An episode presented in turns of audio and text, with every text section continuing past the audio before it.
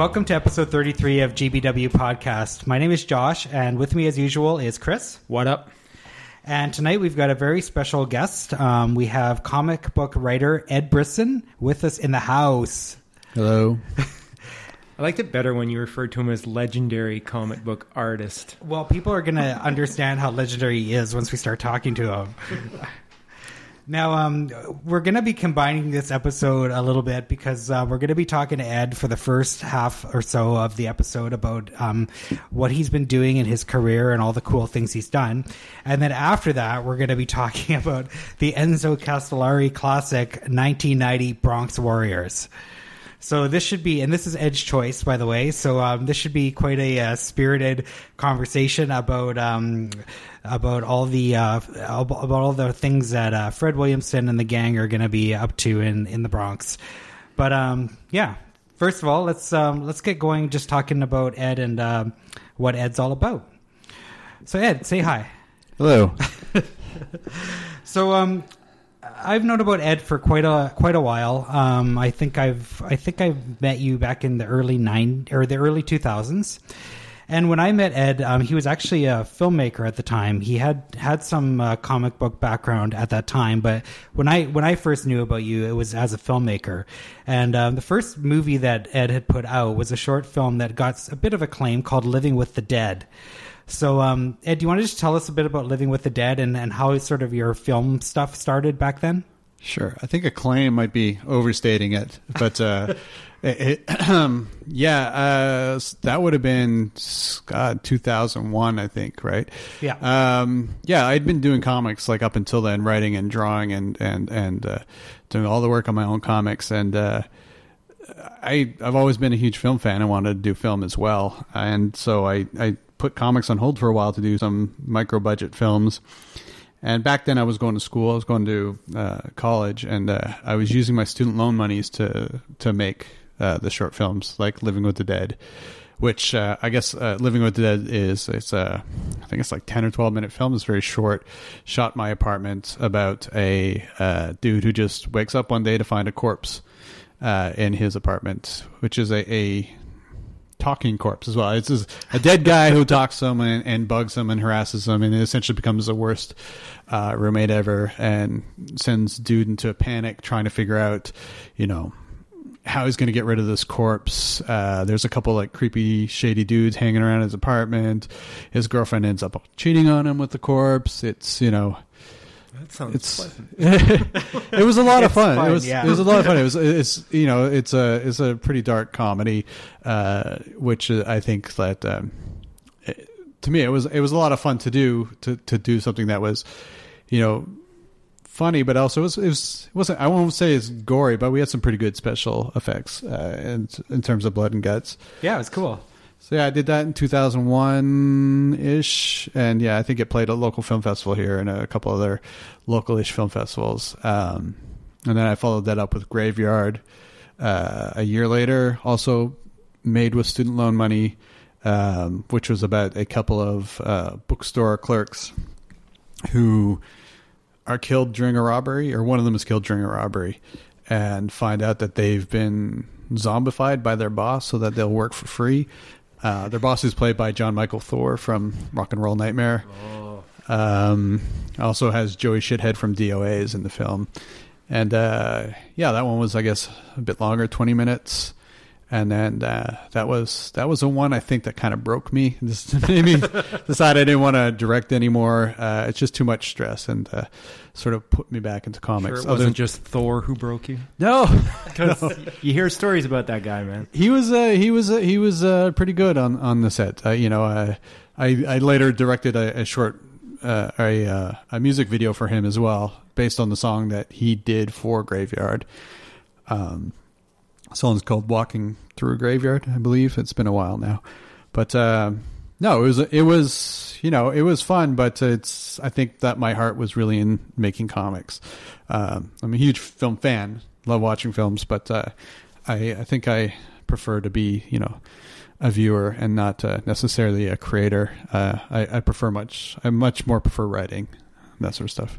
Now, how did how did you um, cast Jon Mikl Thor? I mean, I, I don't know if a lot of American listeners will know who Jon Mikl Thor is, but he was he was a singer of a band called Thor, and he was um, it was he was kind of cheesy, and he was kind of known for doing things like bending steel in, in half on stage with his teeth, and and dressing up in like really cheesy like warrior outfits and so forth. So, how did that come about?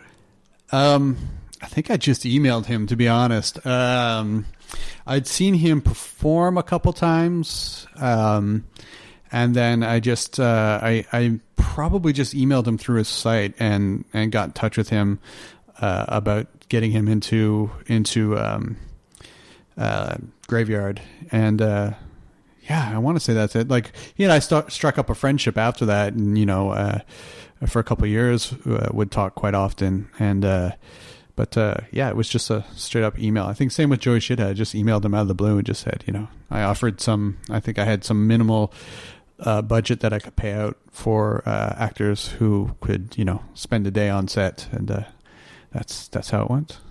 That's pretty cool. And did you ever think of doing anything else with him? Yeah, we, that's a leading question. Yeah, there was uh, for a while I was going to do uh, a sequel to Rock and Roll Nightmare um, that uh, I had started writing, and our oh, you know Josh and I were in a film collective back in the, in the early two thousands, and we were supposed to we were all supposed to participate in making Yeah. that. And uh, I remember it was like a low budget. We I think we had fifty thousand dollars was the original arrangement that we would have to make the film. And then when we had a meeting, it turned out to be five thousands, maybe. Yeah. It, it, it kept dropping by like ninety percent, um, and then so eventually I, I gave up because I just didn't want to do that. I didn't, I didn't want the stress of doing a feature film uh, on on a non-existent budget. I think it still got made. Somebody else made it. Yeah, it was called Uh, Intercessor. Or Intercessor. something. Yeah. he always wanted to call it Intercessor. That was always there. um, that was um, that was Jon Mikl's. Uh, that was Thor's thing. He he wanted to call it Intercessors throughout. So no matter who made it, it would have been called Intercessor. Yeah, I remember he came out to a meeting with us, and it was quite it was quite a thrill for me to to meet him. And, but uh, fortunately, we didn't get to make the movie. but um, around the same time as as that was all going on, um, I, I did know you you had a background in comics, but um, you had a comic at that time that I really enjoyed called Sob Story. Can you tell us a little bit about that? Yeah, uh, Sob Story was a autobio comic that I did. I think I put the first issue out in like 1994, and then continued it in one form or another up until about 2002, 2003. And it was just an autobiographical comic. Um, the first few years were sort of like um, unabashedly honest about my life, uh, maybe a little bit too honest uh, at times. And then later on, it was just this sort of um, uh, thrice a week uh, webcomic that I was doing uh, that would run on my website and then run in the college paper where I was going to school. And yeah, just autobio stuff. It was for better or worse, I guess. Just just slice of life. Sometimes funny, sometimes pretty dull, uh, sometimes just whatever. Well, it was a lot of fun. I remember. I remember one time when you and I went out for Indian food, ironically, and um, we were in this restaurant, and this woman walked by us and then threw up all over the all over the floor. I- and I I, remember, like, the, like the the next week or two weeks later, all of a sudden, this incident is showing up in Sob Story. I totally forgot about that. That was gross. I was actually just at that same restaurant a few days ago. Uh, oh yeah, she hurled so hard. And the weird thing, like now, even thinking back on it, she was like at, at walking the opposite way of the washrooms too. Yeah. so it's like She purposely made a path for you guys. I feel like maybe she was just going for more food and just you know, It was like a buffet. yeah. It was a buffet. Yeah, it's kind of Buff- uh, buffets are never a good thing. There's always going to be someone who hurls. I don't. It's a pretty. It's a pretty. I don't know if you've been there recently. It's pretty good food there. yeah, it was all right. good until the lady barfed. Yeah, yeah. God, so but, gross. but it was really cool, like knowing you back then and, and sort of seeing these incidents, you know, showing up in comic form, and, and they were always really funny and and uh, always had your sense of humor to them. So Yeah, it was. I don't know. I like. It, it, I think it was cool for some people. Some people got really stressed out by it. Uh, early on in it, I actually was dating a girl who, who broke up with me uh, because she just didn't want the stress of thinking that she would appear in the comic and was just too super stressed out about how I would portray her, uh, portray her. Sorry. Um, and uh, I, I don't think I ever actually did put her in the comic because if people didn't want to be in the comic, I just wouldn't put them in. Uh, Well, if, yeah. it would have been great if you put her in, you know, when when they were when the breakup happened. oh, I, we're still friends. I, I wouldn't. Great. Well, um, okay. So since then, I mean, your career's um, really changed a lot. I mean, um, you've you've had a, a lot of success, um, and this is just from plugging away at it for many years and and you know trying to achieve your dream. And um, I know in, in recent years there's been a, a lot of activity going on with your career. And um, I believe this all started with, um, I think this all started with Sheltered. Is that correct? No, uh, probably where it really started was with Murder Book, Right, Which was a, yeah. a series of uh, short crime uh, comics that I wrote and worked with uh, very art, various artists on, and that was that came about just as sort of as me being frustrated with where I was. Uh, and up until then, I was doing things like Sob Story, where I was, where I was writing and drawing. Uh, I have a very cartoonish style, and I tend to want to write things that are, are darker that my style does not necessarily fit with. And uh, I'd been pitching to publishers as a writer uh, for a couple years and, and not getting anywhere. So I started doing Murder Book just as a. Uh, I had this plan that I was just going to write for a year, uh, pair up with artists who who could draw the stories, and just spend a year sort of showing that I could do uh, do this sort of stories that I wanted to do. Um, which are the kind of stories that publishers were not necessarily interested in, uh, but were the kind of things that uh, really um, resonated with me. And so I did Murder Book for a couple years, and that's actually what put me on publishers' radar. Uh, and through that, it's you know we uh, Michael Walsh and I managed to land Comeback at Image, and then have sort of uh, that came out November 2012, and so it's just over three years. I've been doing a lot of stuff with Image. I've got like my fifth book through them. Uh, comes out tomorrow, actually. By the time you listen to this, it probably came out last week or something. yeah, but about a week ago. yeah. Yeah. but uh, yeah, so comeback was sort of the big uh, breakthrough one, and sheltered was the one that uh, started to get a lot of really uh, a lot of attention uh, when that came out, which was the follow up to comeback. So that was their second published book. Great. Now, Comeback was about time travel, correct? That's right. It's like, like a crime slash time travel thing. Great. So, can you tell us a little bit about the plot? Yeah, it's uh, it's set present day. Time travel's possible, but it's limited to just uh, it's limited to sixty seven days. So and uh, it, there's all these rules around that you can you can go backwards in time and come back to to the present, but you can't go forward uh, uh, because. Um, I, it's funny because in the book I don't get into it, but there's a lot of stuff where like uh, you have to make sure that the the, the machine's still going to be there because you're coming back into the same machine. You're not just popping out in the middle of an alleyway uh, or anything like that. But uh, it's about an organization um, that uh, called Reconnect that will, uh, you know, for uh, you know, I think it's a five million dollar fee. Will go back and rescue a loved one if they say die in car crash. And then they'll bring that person back to present reunite you. But because time travel is illegal you're not supposed to be doing this not supposed to be messing with timelines. You kind of got to steal off uh, uh, go off and, and live a, a witness protection style life. Um, so the the story follows two agents who do this and sure enough, you know, during a rescue operation, everything goes south and they find themselves on the run from the FBI, from their own organization, and they start uncovering a lot of truths about time travel and uh, the people that they work for.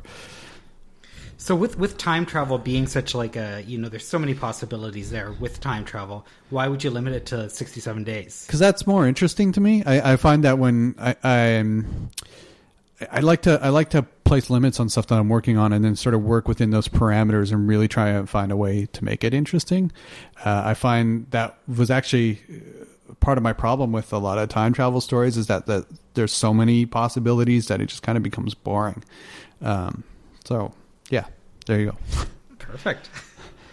Okay, so after after a comeback, we then had sheltered, as you mentioned. Yes. and this is um, not not a post-apocalyptic tale, but a pre-apocalyptic tale.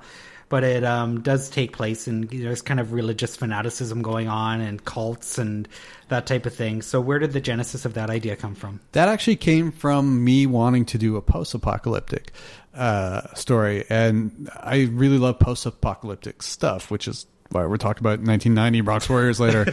um, and I had this idea that I wanted to do something um, similar, I guess, to The Road, where it's a it's not like this fan- fantastical post-apocalyptic story. It's a much more grounded post-apocalyptic story.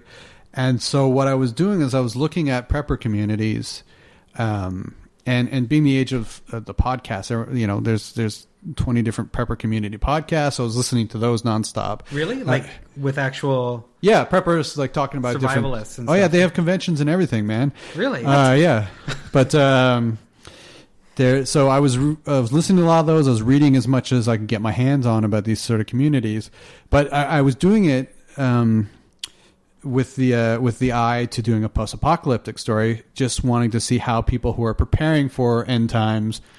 Um, are preparing and what their what their plan is for for these post apocalyptic times.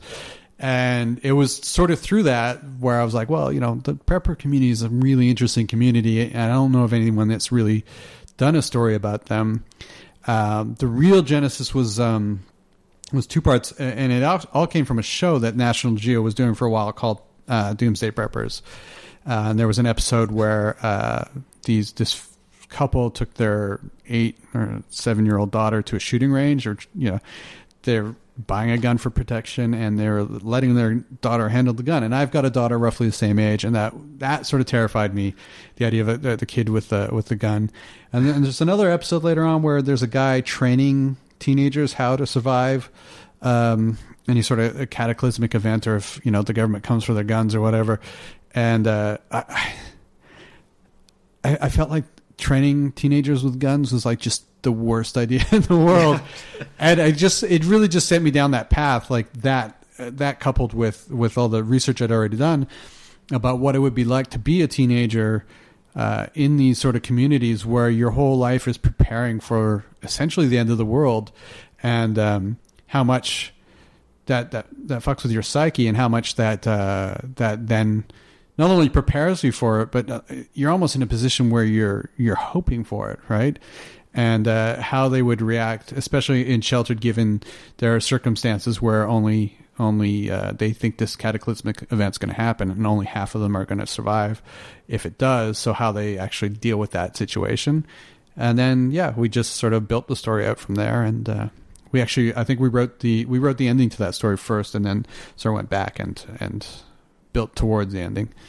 Oh, interesting. So you started from the from the end and Well, Cool. not in the comic itself, but Yeah. yeah. when we when we were in production, yeah, we we knew where it was ending. We knew it was going to go 15 issues and how it was going to end, and uh, so we just spent the whole time sort of building up to that that point.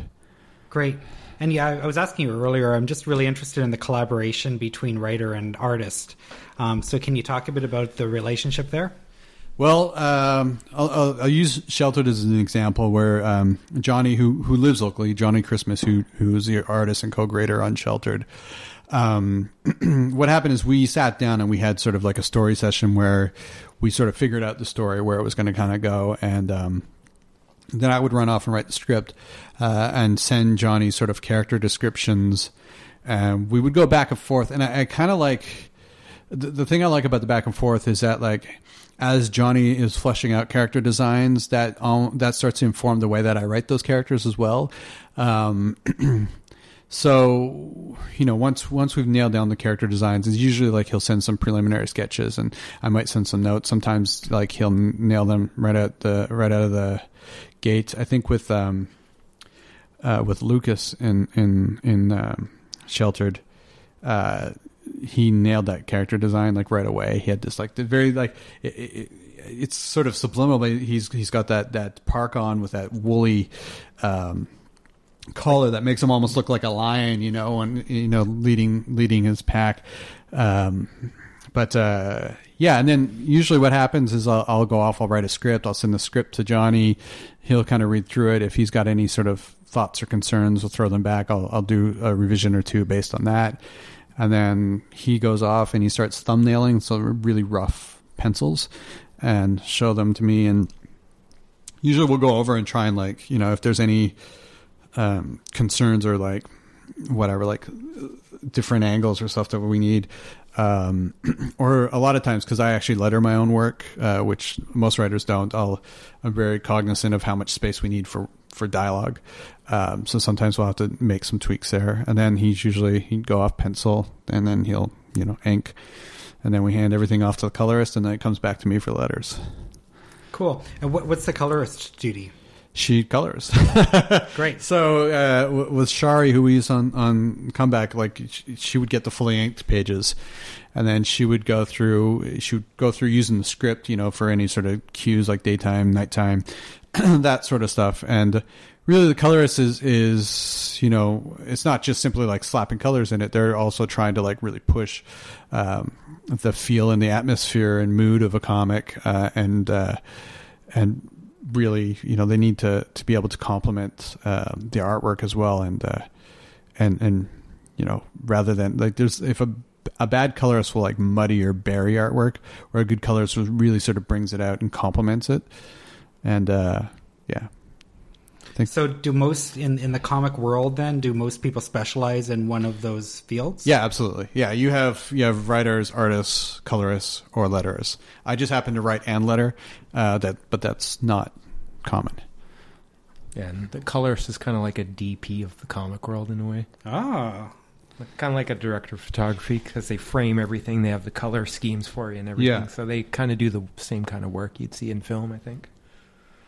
Cool. So, following um, um, fo- following Sheltered, um, I believe is the field the next. The field, yeah, was Yeah. coming out during the same time that Sheltered Yeah. uh, was coming out. The field came out right in the middle. Yeah, and uh, the field has a different feel than Yeah. Sheltered. So, can you talk a little bit about what the field's about and um, kind of the influences behind it? Yeah, well, the the field is really it's like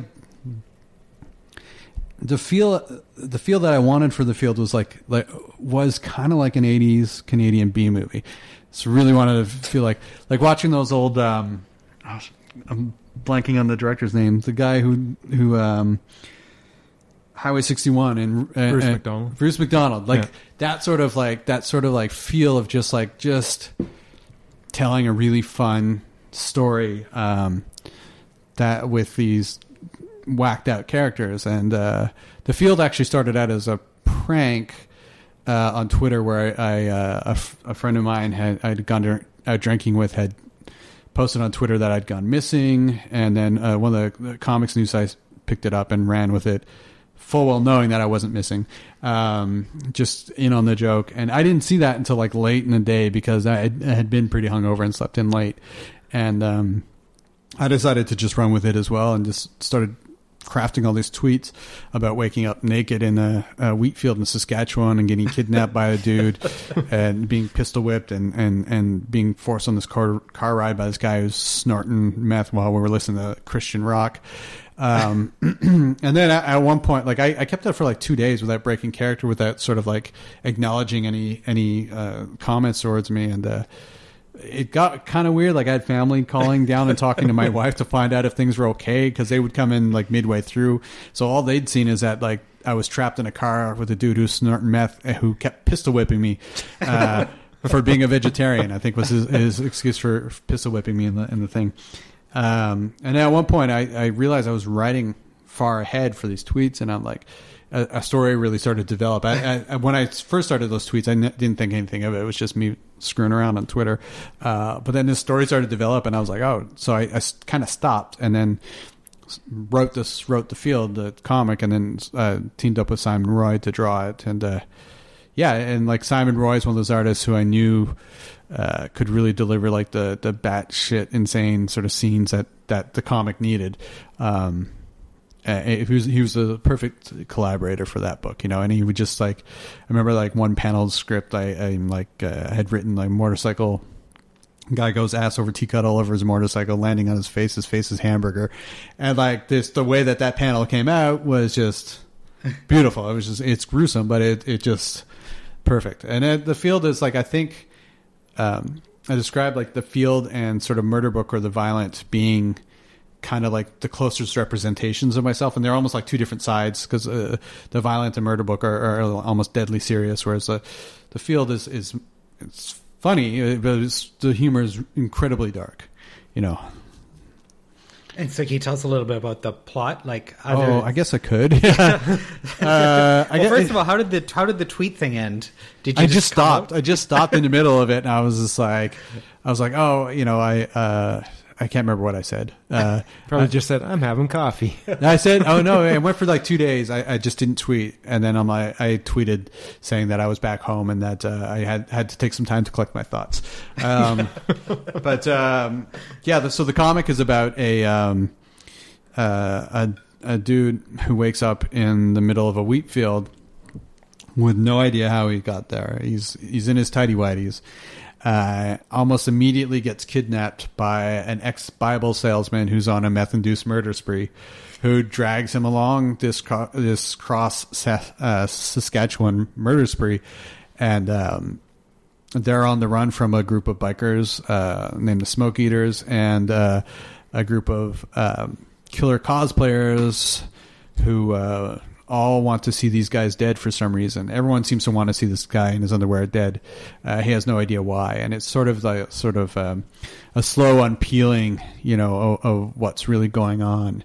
And, and uh, you know, it's a four issue mini, and by the end of the fourth issue, you kind of you kind of know what's going on. You realize why everything's happening. Um, and uh, yeah, I don't want to I don't want to say too much because it's just. But it's if you're like a, a, fan of like midnight movies or whatever, uh, I think that the field, if you're not and you're not a comic reader, the field might be something that's still like right up your alley. I don't know what it says for me that I actually like that Bible guy the best. that Bible guy's great, and he's, he's pretty. Uh, I had uh, a lot of laughs with Well- that guy. He was just so batshit crazy. But also, but the thing is, like the one thing that I loved about writing that guy is that you know th- there's this there's this weird thing going on, and everybody's sort of acting out on, on, on their sort of base instincts. But the one thing he won't do, he hangs on to, is he won't swear. Uh, which came the fun was, was one of the funnest parts for me was writing all his made up swear words. Um, which actually I really dislike fake swearing in real life. Like I had to just stop watching Battlestar, uh, Battlestar Galactica, because every time they would say "frack," it would it would literally make my skin skin crawl. um, but yeah, that was one. Of the, and but that's actually um, I don't know if I've told you this story before, but it's loosely based on his not swearing is actually based on a guy I knew back in Kelowna who used to live across the street from me, who uh, I used to I used to have a car when I uh, when I was sixteen, a, a crappy Chevette, and um, I would he would always I didn't like this guy, but he lived across the street from us, and when I was pulling out to go to school, he'd always run out and you know hitch a ride.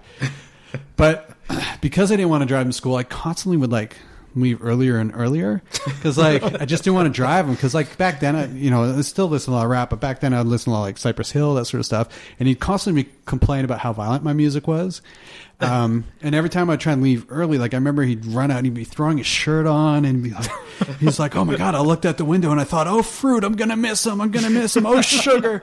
And he would like say fruit instead of fuck or sugar instead of shit. And it drove me crazy. Um, and that guy went on to kill a 93 year old woman.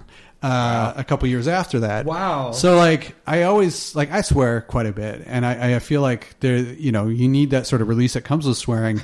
Um, but it was always it was always that weird dichotomy for me that this guy would not swear, but he went on to, and before he killed this person, he like he went down a pretty dark path before that. Like it was this, the the killing was the thing that landed him in prison, but it was always so weird to me that he just wouldn't swear. So then when I was writing um, that character in, in the field, I sort of poached that from my real life and used it in there. But I feel him not swearing makes him a lot creepier in the book too. I find it makes it makes him feel a little bit more unhinged. It's like having flashbacks to when you used to watch movies on network television when you were a kid. Yeah, but people that don't swear always make me nervous. You're Yes. absolutely right. Well, that's, that's true, yeah. Like I could see someone not swearing at all, but when they use those yeah replacement words, yeah. it's super concerning. Always. You're always looking over your shoulder for them. Well, yeah, I mean, just, yeah. If someone says that, I'm like, yeah, what's up with this person? Just say it, for fuck's sake. Yeah, absolutely. So, um, I, I believe the next original thing after that was the mantle. Is that correct? Uh, yeah, after Sheltered End, the mantle came out so Right. earlier this year. Yeah, and this is when you got into a bit more of a like a sort of superhero territory. yeah. I hadn't done any. I had. I've done some work for Marvel. Um, at that point, I'd done some work for Marvel, so I'd written some superhero stuff.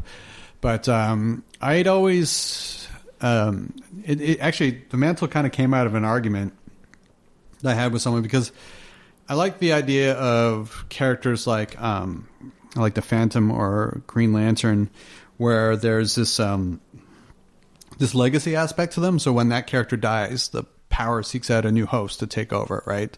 Uh, I think Marvel has like Captain Universe is a similar sort of thing. Um, and I always sort of like that aspect. That like you know that you're you have this power that's been handled handed down over generations.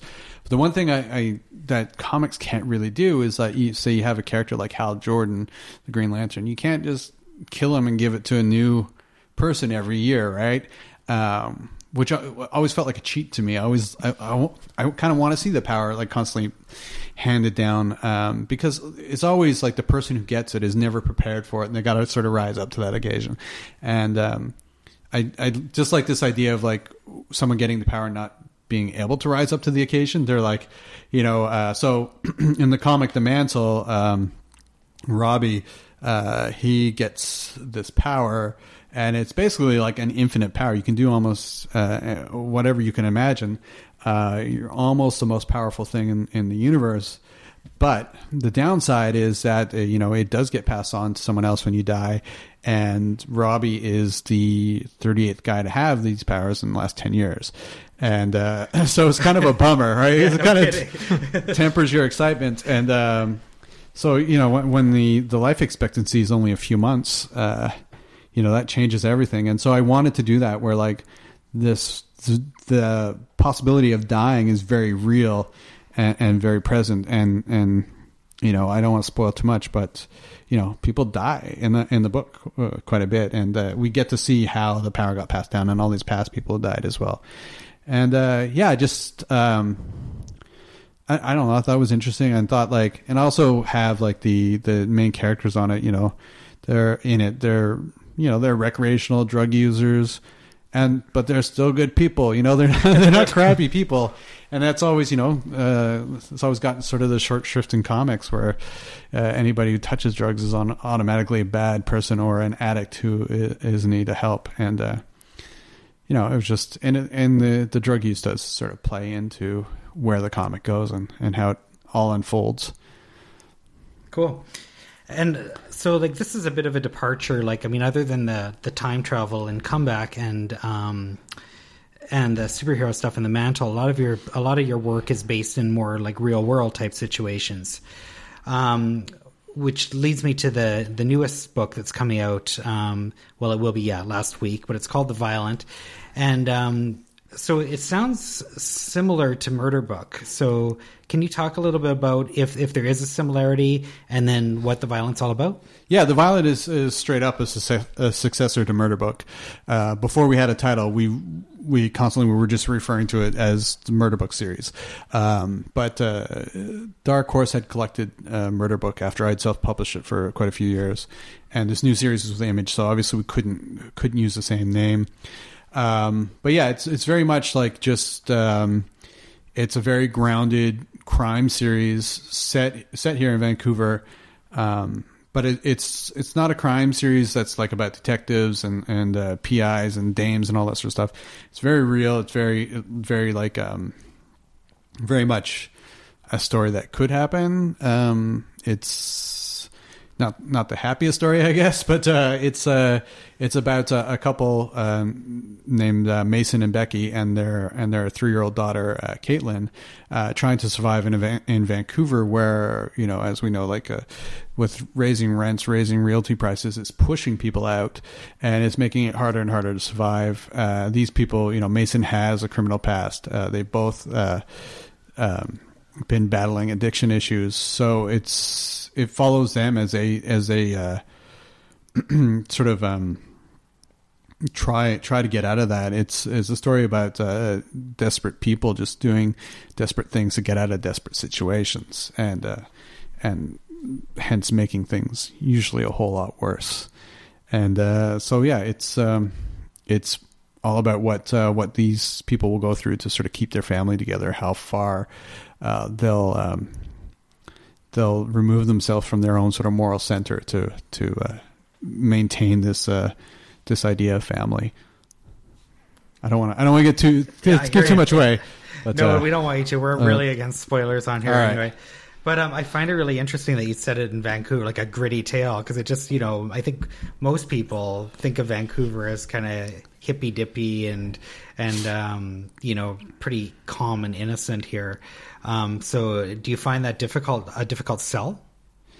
Uh, Not so far. I don't think. I think like I've done some interviews recently with you know um, sites from the United States and stuff, and and they have that sort of idea, and then I'll you know I'll throw them a whole bunch of like information about like what's going on now in Vancouver with like how we're literally the second least affordable city in the world um, for for livability, and um, and and the what that uh, is doing to like the lower middle class, how that is pushing people out. Like the school district here loses um, nearly a thousand kids a year because families just can't stay in the city to to, to raise their kids.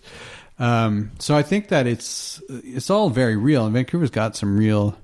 Like Vancouver's got some really beautiful areas, but it's, it's got some really shitty areas, and I think it's only going to get worse with the the rising um, like with the sort of out of control uh, real estate market and and rental market, uh, it it has it, it, you're gonna find that there's gonna be that huge gulf now between you know like the middle class, uh, uh, the poor, and, and and the upper class. And the middle class, I find, is almost going to disappear in Vancouver. It seems.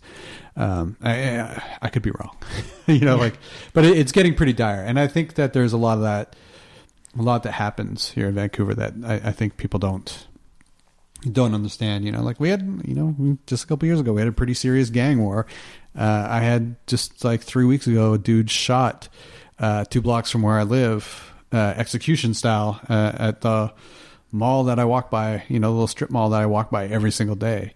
Uh, so this stuff happens here, and uh, I think it's you know being from here. I, I just like the idea of of pushing Vancouver as as a location because we've all seen crime stories set in Van or in uh, Chicago and New York and L.A. Yeah. We've seen those all a million times.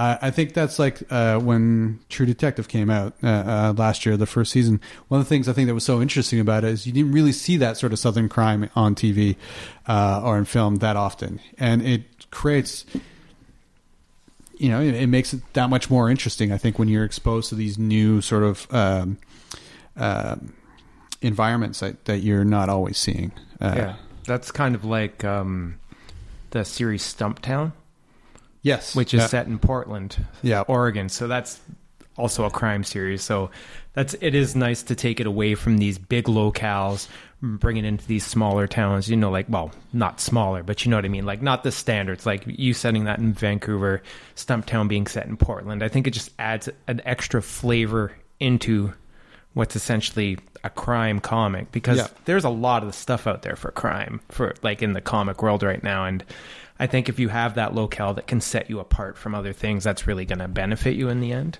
Hopefully, we'll we'll see. we'll see how it does when it comes out tomorrow. But uh, yeah, that that's my hope. I just I like the idea of setting things here. Um, Vancouver, there's that. Um, oh god, I really wish I could remember the name of this. There's a, a series of YouTube videos about film that's uh, great. Uh, a guy does like a lot of these, uh, like a podcast, but just about film.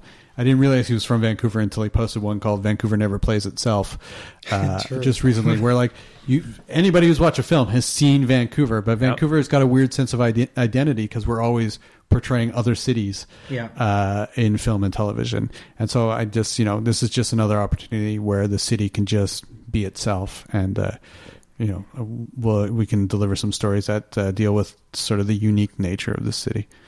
Yeah, and I mean, uh, just for being lit from living here, I mean, you certainly we certainly know there are areas that would certainly be, you know, really interesting to to have a story set in. Then the stories that are would be set in those areas here just aren't really being told either. Yeah, like you you wouldn't hear a lot of stories from the downtown east side, even though we, I'm sure there's tons. Yeah. and you're absolutely right about the way that gentrification's happening here. We are seeing you know, hom- homeless population going into different areas of the city, and as well as the gang warfare. That's um, it's it's hitting areas that you never would have even imagined because you said it happened by your house and I know where you're talking about. Yeah. But there was also one that happened in North Van, right by my right near my parents' house. You would never ever have expected someone to be execution style murdered there either. So the stuff's happening, and I, yeah, I, I think it's a really cool take on it. But uh, but um, it just yeah, it's something people might not always think about when they think of Vancouver, but we are still a big city, and there's Yeah. these stories in all big cities. and not just a big city. We're also a port city, which uh, adds to that, right? Anytime that you have uh, easy access to uh, shipping, uh, you've got problems. you Yeah. I'm sure there's all kinds of tales down by the uh, water there that we don't even uh, Oh, yeah. hear about. Yeah. Cool. Now, um, another thing that you've got coming out, um, I think this is coming out in a couple of months, but I'm I'm pretty excited about it.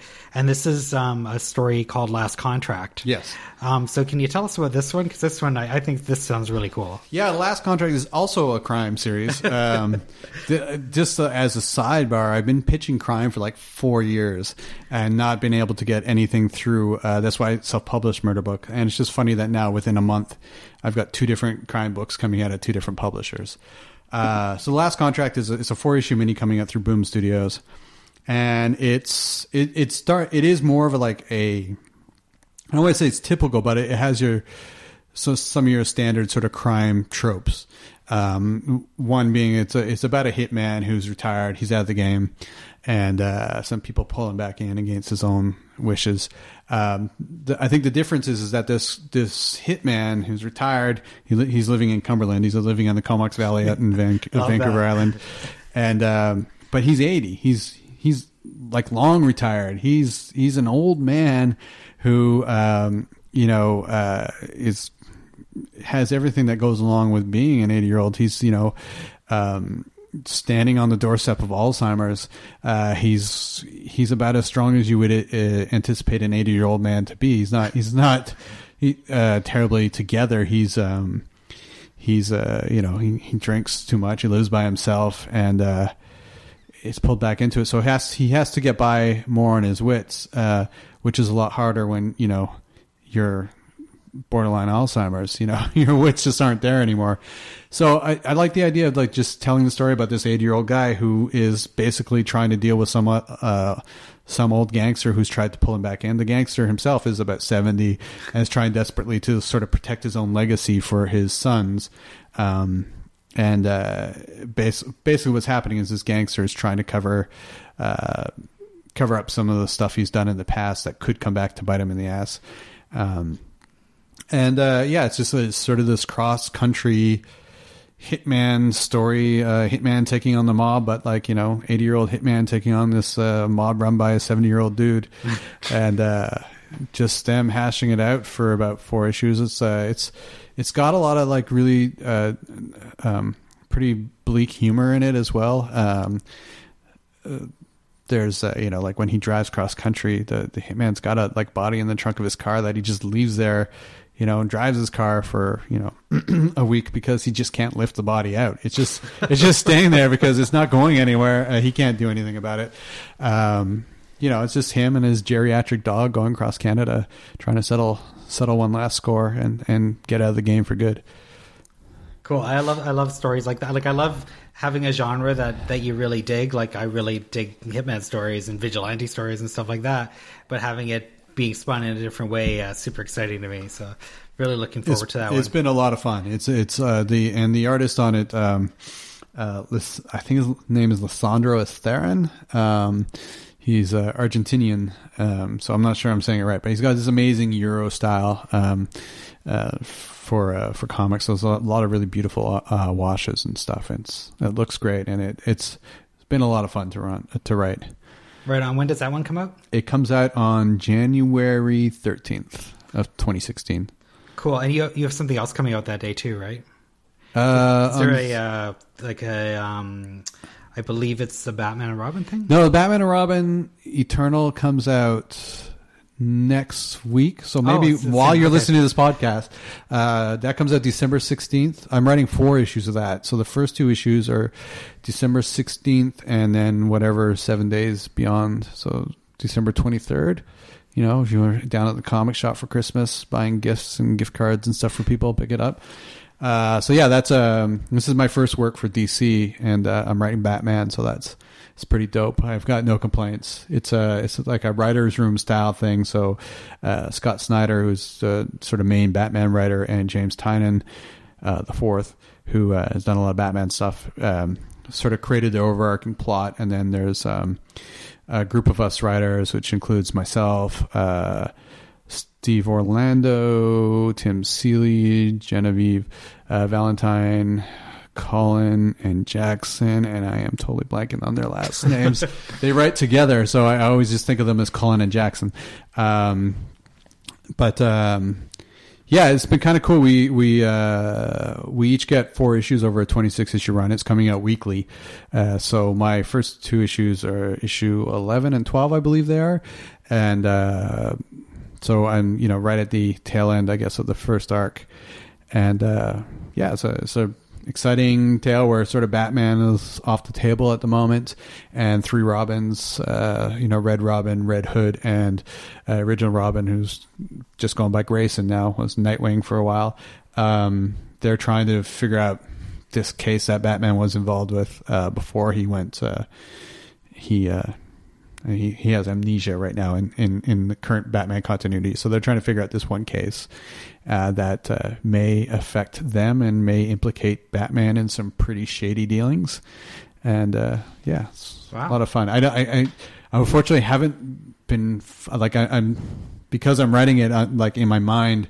I may be further ahead than what the readers are, so I hesitate to say anything beyond about it because yeah. I don't want to uh, I don't want to spoil anything and they get fired by DC. Yeah, we don't want that to that's, happen. That's got to be the best thing though, being like a, a longtime comic fan, getting to tackle Batman though. Yeah, mm-hmm. it was pretty crazy. It came completely out of the blue. Uh, it was like one of the DC editors had actually picked up Murder Book and uh, thought that I would be suitable for Batman, and uh, they sent, uh, completely sent me an email out of the blue, asked if I could hop on the phone, and then asked if I had any interest in writing Batman. I was like, I've like, have you ever had this phone call and had the other person just say no and like just hang up? Um, man, maybe that happens, but like Batman is one of those bucket list characters for me for sure. Yeah. Wow. Well, since you got all this crime stuff coming out, maybe we can, uh, and if your Batman stuff goes well, we can get you to bring back Gotham Central, like we were talking about earlier. Oh my god, I would. that would be the most intimidating project to work on. But maybe if they could get Brubaker and Rucka back to to bring it back, that would be uh, yeah, for anyone who hasn't read, Go- read Gotham Central, do. oh yeah, definitely, definitely for sure. So, talking about um, characters that um, some of us know that you've done comics on, um, I just want to talk about a couple of adaptations you've done of some a couple of TV series. Um, so, the first one I wanted to mention was um, Sons of Anarchy. Um, so, you there there's a comic book of Sons of Anarchy out there that I'm not sure how it fits into the mythology of the show.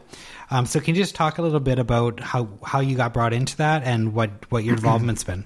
Yeah, I came into Sons of Anarchy at issue seven uh, and wrote through. I wrote twelve issues, um, and originally I was actually just brought in to write a one shot. Um, and then I think the series got greenlit to go further, so I brought in got brought in to write ongoing. But uh, the first couple, so the f- one through six, which I didn't write, I believe is something that happens uh, or fits into like right around the end of season four. And I think the first arc I did uh, follows the time where the the sons go to prison, which might be between issues or uh, sorry uh, seasons three and four. Uh, it follows their time in prison, and then after that, we sort of uh, diverged a little bit and did like these um, almost out of continuity stories uh, that were like side stories uh, about the Sons of Anarchy uh, that uh, usually I would try and make it uh, as accessible to all readers. So it would tell a complete story. You would still have some have to have some sort of knowledge, I think, of the show to read the book, but we wouldn't do a thing where like if a character was dead on the show, I just wouldn't have them in the comics. They just wouldn't be mentioned. And it would just be like usually it would be an excuse to get characters who were still alive and do like a solo story with those guys, you know, off to off to the side. Um, but yeah, it was a lot of fun like writing that. Uh, I had actually had years ago um, was right around the time the comeback got picked up was I wanted to do a biker comic, and I had a, a biker book called uh, The One Percenters that I was putting together, which followed a, a biker gang called the Smoke Eaters, who I later appeared in the field, um, and I was studying bikers for for a year or two and sort of putting together this pitch.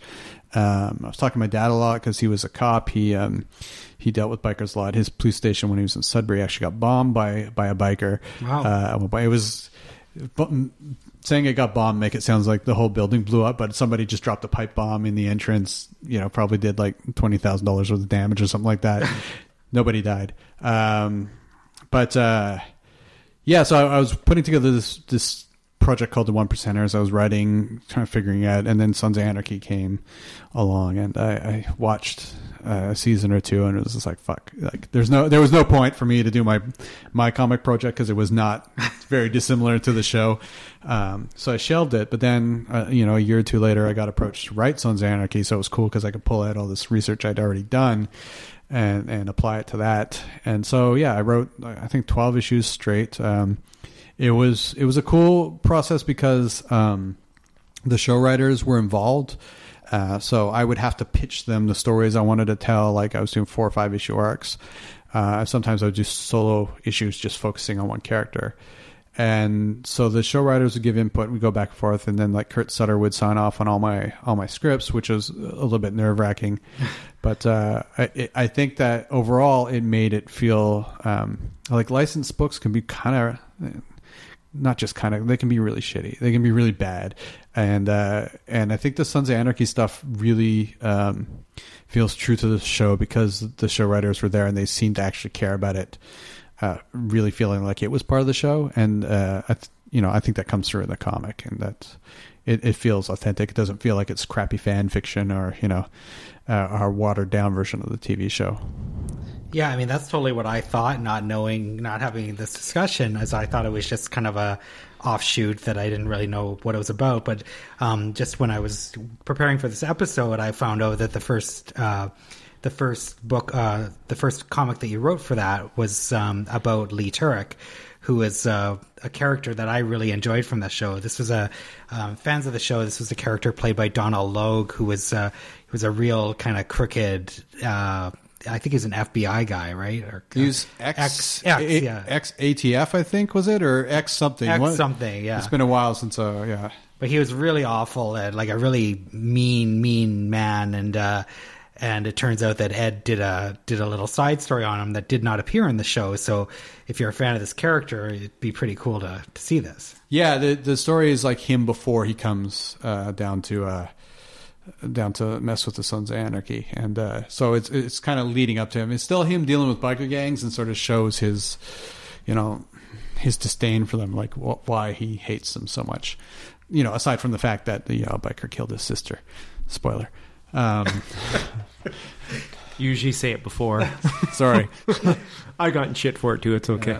So did you choose to do that character? Was that your like, yeah, pitch I to them? actually pitched it, and I guess like if we, I'll just throw up a, a, a brief spoiler warning here.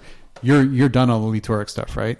Yeah. Okay, so when I pitched the idea, I, I was sort of blasting through the parts of the show I hadn't watched, and I was right in the middle of the Lee Toric storyline when I pitched them a Lee Toric story. So I Oh. didn't realize what happened to him in the story and, and the show. And the spoiler is he dies. Um, so I, I, it was I saw the episode that he dies between pitching and hearing back. So I was convinced that they just weren't going to go for it because he was dead. But they actually, and my, my editor was pretty sure they wouldn't go for it. But they actually they were totally down to do a Lee Toric story, and uh, and I think it came out really well. I like uh, that that one issue I wrote. Um, I'm actually proud of all the Sons Anarchy stuff I wrote. It's again like because licensed stuff can be so dicey. I really like put a lot of effort into making it seem super authentic. And that Lee Toric uh, is just a brutal one shot. Um, that I think really captures the essence of that character. Cool. Now another series that you did was 24. Yeah. so we just won't talk about that much, but it was was it a just was it a continuation of that story as well or Yeah, it was supposed. Uh, Twenty four was supposed to um, cover um, the time between whatever that what was the new season was it season nine the one where they're in the uk The newest one? yeah Yeah, season thi- eight season nine something like season that nine, yeah. so mine was supposed to cover the time between the last season and the one that was coming up just sort of tell a, a new adventure with jack uh, Yeah. somewhere in eastern europe uh, hiding out and it was you know it was all right it was um yeah that one that one was an interesting project to do you know it's uh i think it came out all right um it's uh, uh, not to it's not necessarily my favorite thing I've written, to be Yeah. honest, but it came out all right. I think it, like, I was actually a fan of 24. Yeah. Uh, my wife and I, you know, when that show was on, we'd just like watch it like, like, just like crazy. So it was fun to tell, you know, that sort of story, but, uh, I don't think it was something. I think like after Sons of Anarchy, I'm happy with how I, how Sons of Anarchy went, and I think that I'm kind of I'm on a break from doing any sort of licensed stuff, unless it's something like just super super exciting. Um, but yeah, for the most part, I'm I'm okay with not doing much more license work. There's there's also just like extra hurdles that come along with uh, license work that involves a lot of like dealing with you know a, a go between with the network and stuff. The Sons of Anarchy people were great. Once we got going on 24, those people were all right. But I, I've had some Yeah. less than stellar stories with uh, other projects. Yeah, it still sounds like it would be fun though. Yeah, it was you know it, it's fun. It's you know it's what it, it was it was enjoyable. Right. Um, I, I know another project that you did, and um, I, I believe I remember back in the day you had a screenplay kicking around for um, called The Orchard. Yeah. Um, and I, we were actually looking at thinking of doing that at the time, but um, things went didn't go that way. But um, I understand that that's um, taken on a new life. Yeah, well, the orchard. So it was this. It actually the orchards had a weird life. So that started out as a short story that I wrote uh, back in the late '90s, I think, uh, or around 2000. And then when we were in that film collective, I took it and and wrote it as a short film. Um, and then I think like it came close. We I remember we Yeah. almost made it, but uh, went with another. Um, and then when I decided to stop doing films, I wanted to do comics and I wanted to do short comics to just to sort of get out there. So I had done a book with uh, with Kevin and, and Todd wasn't part of our group, but Kevin was, and, and uh, a guy named Chad and a guy named Dino. Uh, we did a book called Acts of Violence, which was like proto murder book for me. That was like the first Yeah. sort of crime thing I did. So I adapted um, the Orchard into a comic. Um, based on I think I went back to the original story and, and, and adapted it over to a comic. And so we did the comic, which kind of is what got me into the, to doing Murder Book uh, afterwards. And then, yeah, just two years ago, I guess I got approached by a local filmmaker who really liked The Orchard and wanted to develop as a short film. So he and I actually co-wrote uh, the script for the short film, and we won a BravoFACT grant, which is a grant to to make films. And then we uh, uh, went up to Spences Bridge last year and were there four or five days and shot the orchard up there. And uh, it just it's doing film festival circuit right now, so it's uh, came out really great. You know, uh, uh, being on set reminded me that I don't want to be on set ever. Um, but uh, yeah, the whole process has been pretty good, and it's it's been doing quite well at, at film festivals. It's gotten quite a few. Uh, it's got a decent, you know, we got a good cast. It's um, got uh, Aaron Douglas, who was in Battlestar Galactica, Right. and Aaron Poole, who was in that Strange Empire show that was just on. Um, Don't it was a that one. CBC show. I think it only lasted one season. It's a western. It's on Netflix. Oh. Um, and then Camille and I'm I'm really feeling Jon bad. Mikl Thor. No, no, Jon Mikl Thor. Camille, I cannot remember her last name, but she was on. Camille Sullivan. Yes, she was on uh, um, Da Vinci's Inquest, Yeah. and uh, so it was like a really solid cast. It, I think it came out quite well. It looks beautiful, and uh, Spencer's Bridge is a scary as shit place. So uh, I don't think I want to spend much time there. In the in the two days that we're or, uh, sorry, not two days. Uh, I was there for four days, but the first two days, uh, I think like eight hours before we showed up, somebody had been shot about like hundred meters from our hotel Wow. our motel, sorry. Um, and then the next day in Ashcroft, which is the next little tiny town over, uh, a son killed his father, It was like just, just all these like shootings and murder going on There's a lot us. of death around you, Ed. Yeah, like, it was- What's with all the like murderers and shootings? I don't know. It was it was really unsettling though, and we were staying in a place called the Bates Motel too, which was like also like Well, even better. didn't help. No kidding. So I, I'm always curious, like what what got you into comics in the first place? Like, where did you develop this this love and desire to to do this for your life? Um, you know, I honestly can't remember a time where I didn't want to make comics. I think what got me into comics originally is that my mom was an avid reader, and for me as a kid, a lot of my Sundays uh, were spent in used bookstores where she'd go and buy. Because my mom could blast through like uh, two books a week, and so she would always be in the bookstore forever. And back then, most used bookstore had bookstores had a like a um, a comics section. Yeah. And so I would just go there and buy like I think I, I was given like fifty cents or a dollar every time, which back then could buy, you know, two to four comics, something like that. Um, just going through the quarter bin, and then you know I um uh, growing up in Ontario, we shopped at Bi-Way because you know we didn't have a ton of money, and you know, everyone who's in Ontario and doesn't have a ton of money would shop at Bi-Way. And they had the. I from- relate. I relate to Bi-Way. I'm from Oh. Ontario. All right, yeah, Bi-Way and Giant Tiger. and uh, and Bargain Harold's. You remember? Oh, yeah Bargain Harold's, definitely. There, were, and I've, did, was it an insult where you lived, or like when you went to school, people were like, hey, "You got Bi-Way clothes." Oh yeah, totally. But totally. like the only way that anybody knew you had Bi-Way clothes is they also had Bi-Way. And I had, I had a buddy who worked at Bi-Way, and he would always walk into school with his head hung in shame once people found out that he worked there. But uh, Bi-Way for the longest time had the have three packs of comics. It was like I think fifty cents or a dollar for a three or four pack of of like cellophane wrap. They were like the polybag comics that uh, were sealed. Oh yeah. And that's where I got into Captain Canuck. Actually, it was because Bi-Way seemed to have like a metric shit ton of Captain Canuck. Captain comics. Canuck and Rom the Space Knight. Oh, Rom, yes. Actually, I Ed's wearing a lot of a Rom. Captain Canuck shirt tonight, by Yes. the way. Well, I'm also we we didn't talk about earlier. Also writing some Captain Canuck coming up next year Oh, too. okay. So that's my life coming full circle. Well, um, can't complain about Captain Canuck. No. It's actually surprising to see him back. it's uh, it's been a lot of I've done a lot of short story backups for the new one, and that's been a lot of fun. But uh, it seems to be doing all right. There's there is a fan base there for it. But uh, yeah, Sectors was the other one that was always in those polybags too. uh, but I anyway, just remember Rom. But that's uh, so I just started reading comics. I actually wanted to be a comic book artist for the longest time. That was my goal. Uh, so when I graduated high school, I went to fine arts uh, to you know sort of uh, become a better artist. Uh, I, I already thought I was I was like a really egotistical sort of eighteen year old, and I already thought I was a pretty dope artist. Um, it's because I, I at that time lived in Kelowna and none of my friends actually drew. So like it's easy to think you're awesome when you hang out with a bunch of people who just don't draw, and um, but uh, and it, like I do remember, this is like one of the most embarrassing things. I remember as an 18 year old telling my dad that I was probably one of the 10 best comic artists in the country. like I was that, like I was just that, like sort of weirdly sure of myself, which I, I kind of miss being that sure of, of myself. Um, I'm, I'm much more humble uh, uh, as I got older. But um, yeah, so I went to fine arts to become a comic because I wanted to become a comic artist. So I wanted that sort of foundation, and.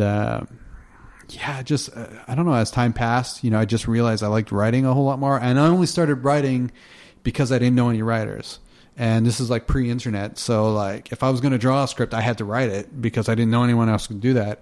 And so that's why I started writing. And then all of a sudden, like, oh shit, I enjoy writing a lot more, which I, you know, shouldn't have been that much of a surprise. I wrote a lot of short stories when I was younger, but for some reason, never thought of writing comics. Um, but yeah, I was I always used to write short stories. I got expelled or uh, sorry, suspended from school uh, for writing short stories at one point. Uh, Wow. Because of uh, uh, due to content. but uh, yeah, it was. Um, you know, and then uh, I decided I wanted to write, and it wasn't until like I hit like 35 where I just started doing murder book and decided to focus solely on writing and cut out cut out doing art. Uh, that uh, things started to sort of gain traction. So obviously nobody wants my art, you know. It's just, You're not in the top ten. No, I'm not top, yeah, I'm not. I'm not even top ten on this block. I'm sure.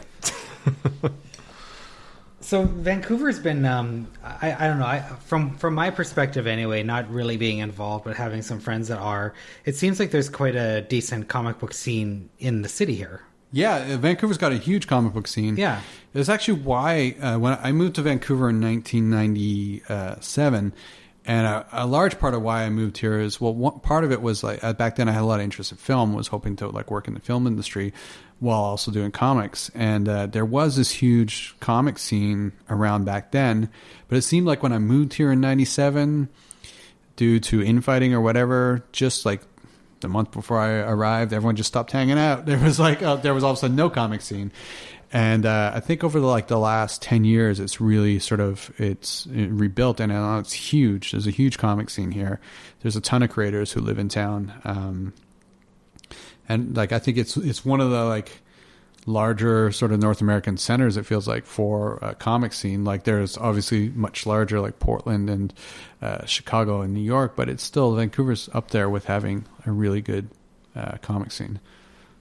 Yeah, I remember meeting a guy about 10 years ago, uh, Kari Anders. Yeah. And I remember, you know, he was writing for like, he was writing big superhero books and like for Marvel or whatever. And I didn't even, it didn't even occur to me that people would be doing that in Vancouver. Like I always thought, oh, they'd be in, yeah, in California or something. But yeah, there, there's a lot of cool stuff going on here. I mean, there's there's the bigger stuff, and then there's also a, um, a, a, number of small small presses as well. I think you actually had a small press for a while, didn't you? Yeah, I ran New Reliable Press for about four years. Yeah. where I was publishing other people and and just hemorrhaging money.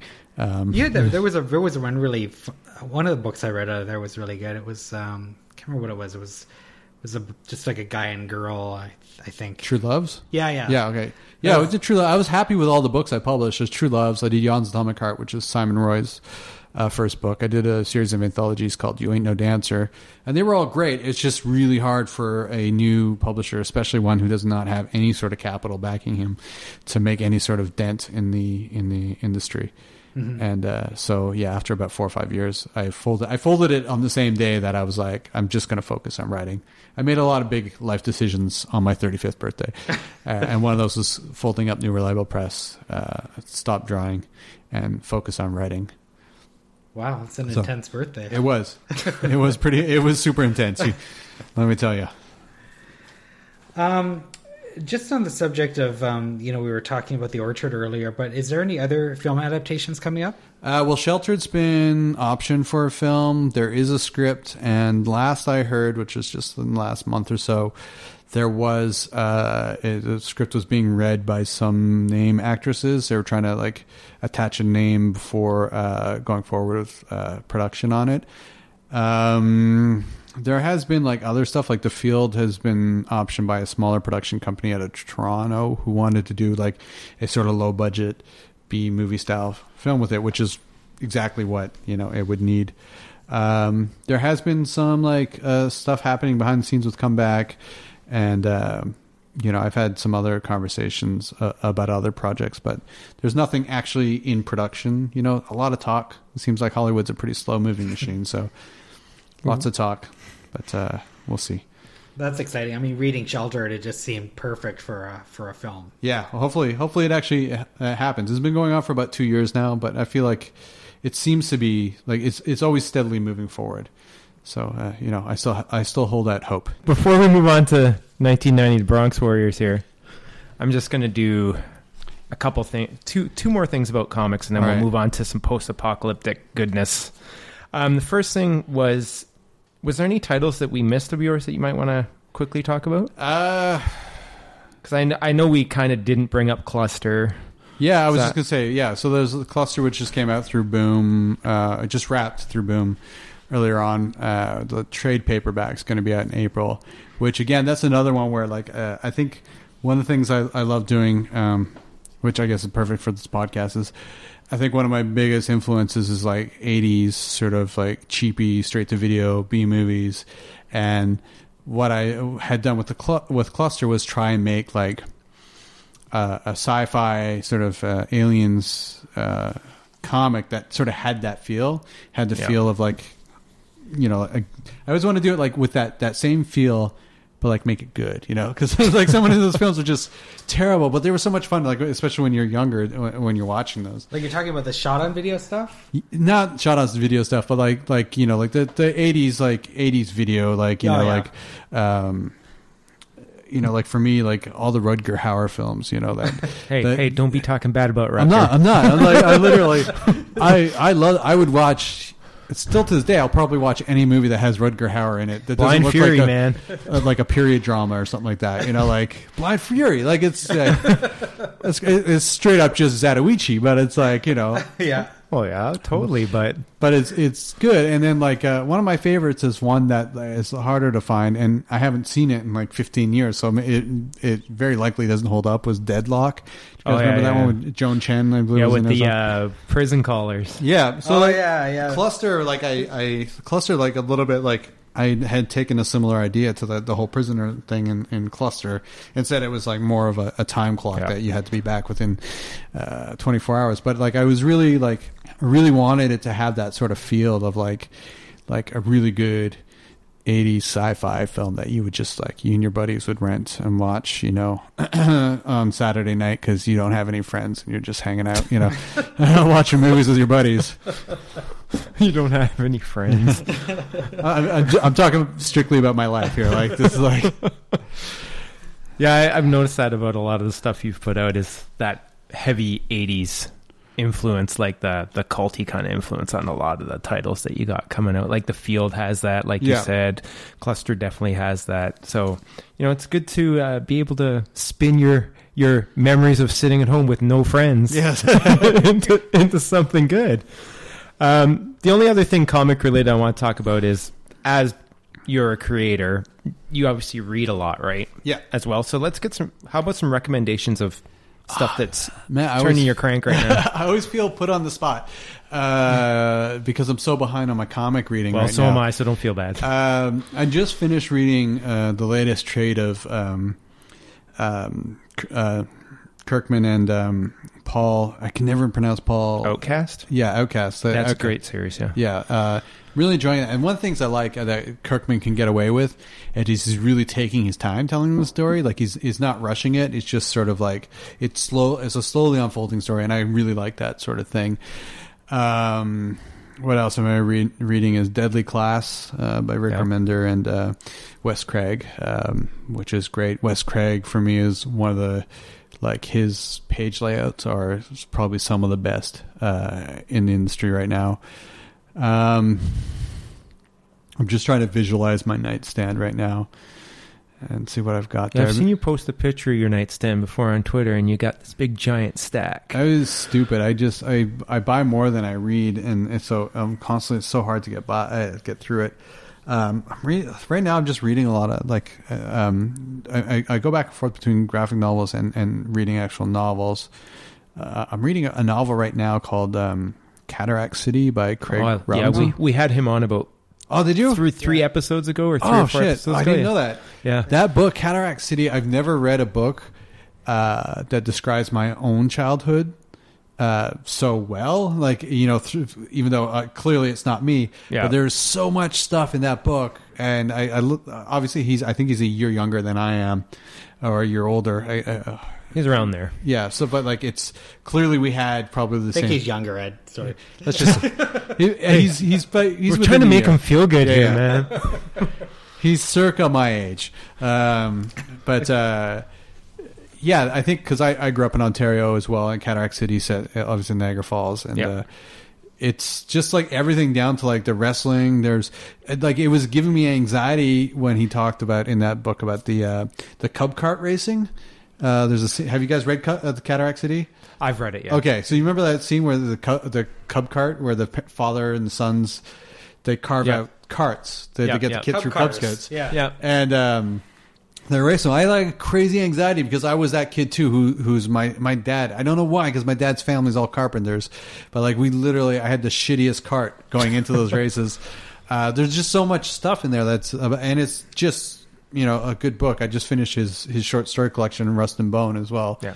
which was also uh, really enjoyable. Yeah, all of his books are really great, and uh, you should check out his horror stuff that he writes under Nick, the, Nick uh, Cutter stuff. Yeah, What's up? Nick Cutter he writes under. Oh, really? I didn't even know. Yeah, that's him. He like the Troop and uh, the Deep.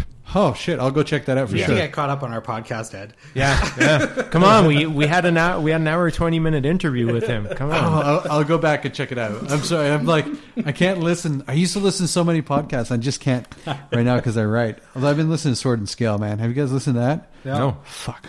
what's that? If you wanna, if you wanna hate humanity, check out Sword and Scale. It's a Sword and Scale story. It's a true crime podcast, but like it's Oh. modern true crime, and it's it's like more like. Uh, the host can be a little bit judgy sometimes about the cases, but he sort of just presents all the information. Oh, really? Here, I, I'm like recommending you guys listen to other podcasts other than Yeah, yourself. thanks, Yeah. Yeah. You're supposed to be recommending people listen to ours. Yeah, well, I, I feel like if if we're if they're listening to yours while they're making a recommendation, it's kind of moot. Yeah, right? it's okay. It, yeah, it is. So just sorry, back on the recommendation front, can you what what would be your like your top three comic book series of all time? Uh, I would say uh, Stray Bullets. Yep. Um, Straight bullets. Stray, bullets. Okay. Yeah, it's great. David It's- Lapham. Yeah, it's uh, that's amazing. I, um, I would put like the Bendis Brubaker run on um, Daredevil that ran for about four or five years from about 2002 onward. Um, year one, Batman Year One is one of my favorite books. Um, just trying to think of the stuff I go back to all the time. Scalped, uh, Scalped. Yeah, if you have Jason, not read, Jason Aaron's great. yeah, it's amazing. He's got that uh, Southern Bastards out right Yeah, now. Southern Bastards which is great which is really great. That's another one that I'm reading a lot. And then uh, uh, uh, he did right he did a series last year called Men of Men of Wrath. Men of Wrath, and that was great. It was good, and it, it pissed so me dark, off because so dark. the violence was originally called uh, Men of Violence. Oh, really? when he put out Men of Wrath, I was like, God damn it! Um, the, the violent went through a long process of, of naming, and, and there was like two different names that we had to scrap. Um, it was also at one point called The Dead and the Dying, uh, which uh, was a Hickman book that just came out recently. um, so yeah, um, yeah. So like, I think I think those like uh, uh, year one is is one of my favorite uh, all time like sort of Batman stories. Um, and then yeah, Stray Bullets, uh, that that run on Daredevil. Almost there's like a lot of really good Daredevil runs runs I could uh, name off. Um, Scalped, uh, the Garth Ennis uh, run on well, Come on, Punisher, man, Punisher Preacher. Max. Uh, Punisher? Max is awesome too. But Preacher, is actually a weird blind spot for me that Really? I just started reading it. So like, uh, Oh. it's one of those things that somehow I just I just missed. you won't regret it. Yeah, I knew it was there, but it, it was like you know, it's like I don't know. It's one of those things like you know, like with films, like you know, when you when you know you Oh. know a film's going to be ama- is amazing. We've talked like, about this on Yeah. past episodes about things we haven't seen. Yeah. So you get a pass, but all right. you're. I, I just don't want hope you're not reading it just because they're making a TV show. No, no, but I I, I bought uh, all six because it's six books total. I I think it's nine. Is it? I thought it was- Yeah. oh, I I got the like it's it came out in newer trades. Oh, maybe they did, which are different because I know I, Yeah.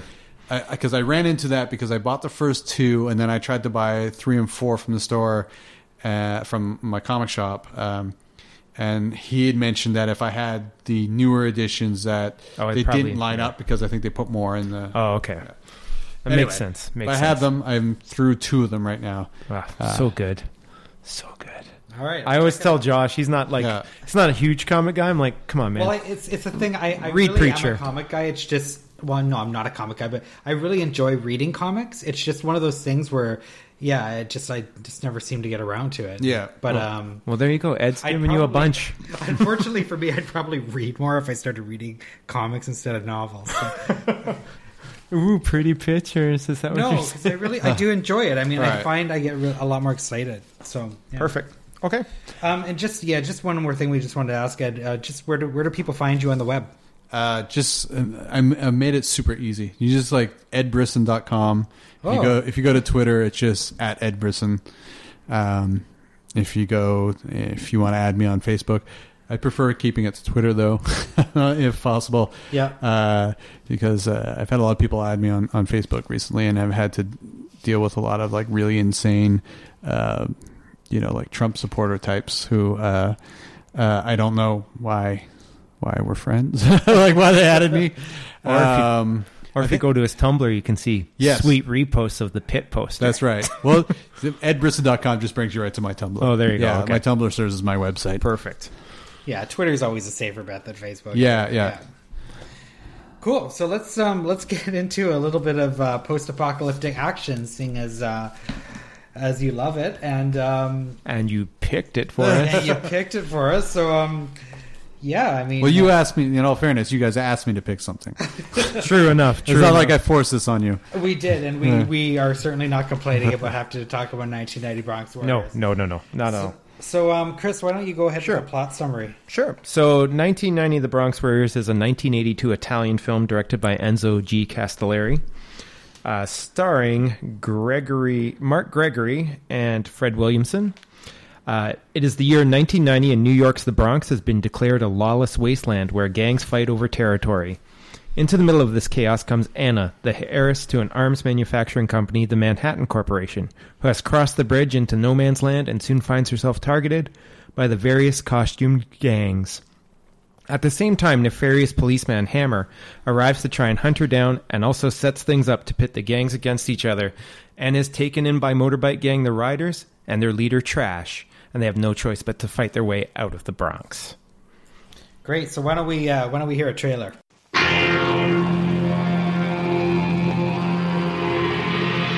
These are the weapons.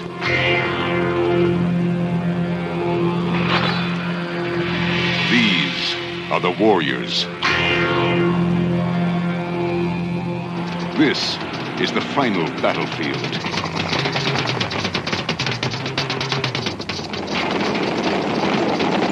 Nineteen ninety, the Bronx Warriors. They trust no one.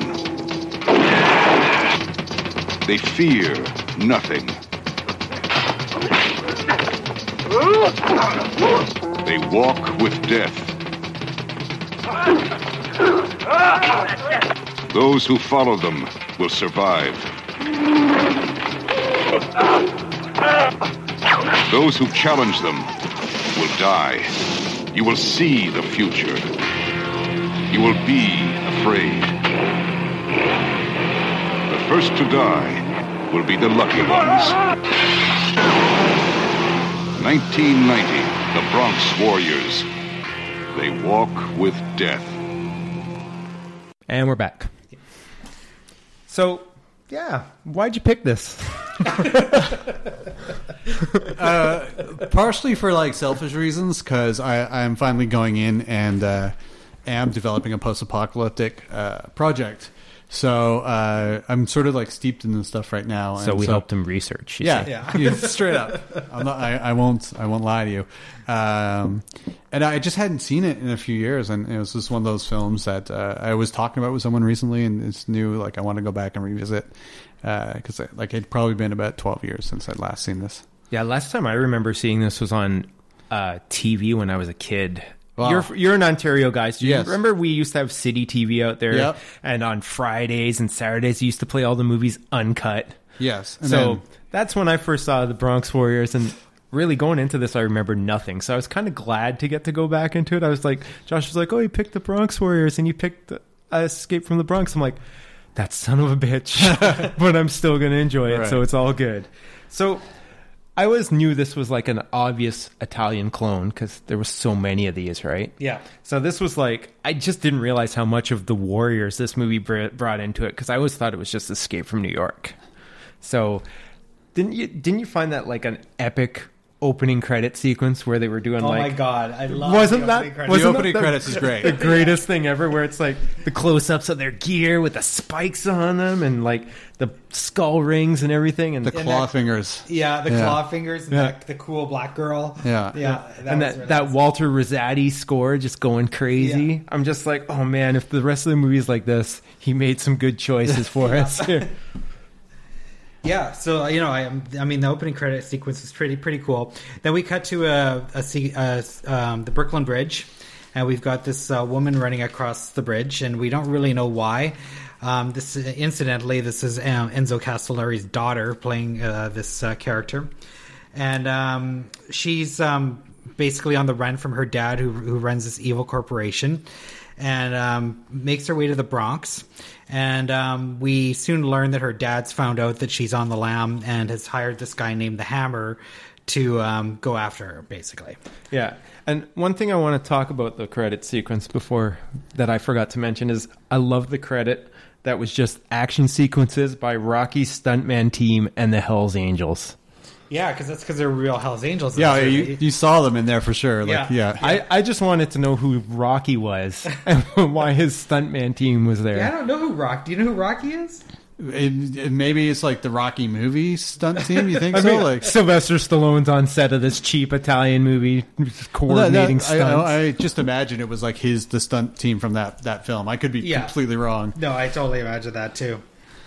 So it's also was when she was going over the bridge. It was like our first introduction to this Warriors vibe because she gets accosted by that uh, those guys on roller skates. What is that gang called again? Too? It's uh, The zombies, I the, believe. is yeah. it something like yeah? I the think they were called or- the zombies. Right. And, and they have like their uh, all their hockey gear on and everything, and she gets accosted, and then Trash comes along and, and saves her. That's how it went. Uh, Yeah, Pretty so, sure. So they're like they're like these like roller skating hockey players. Yeah.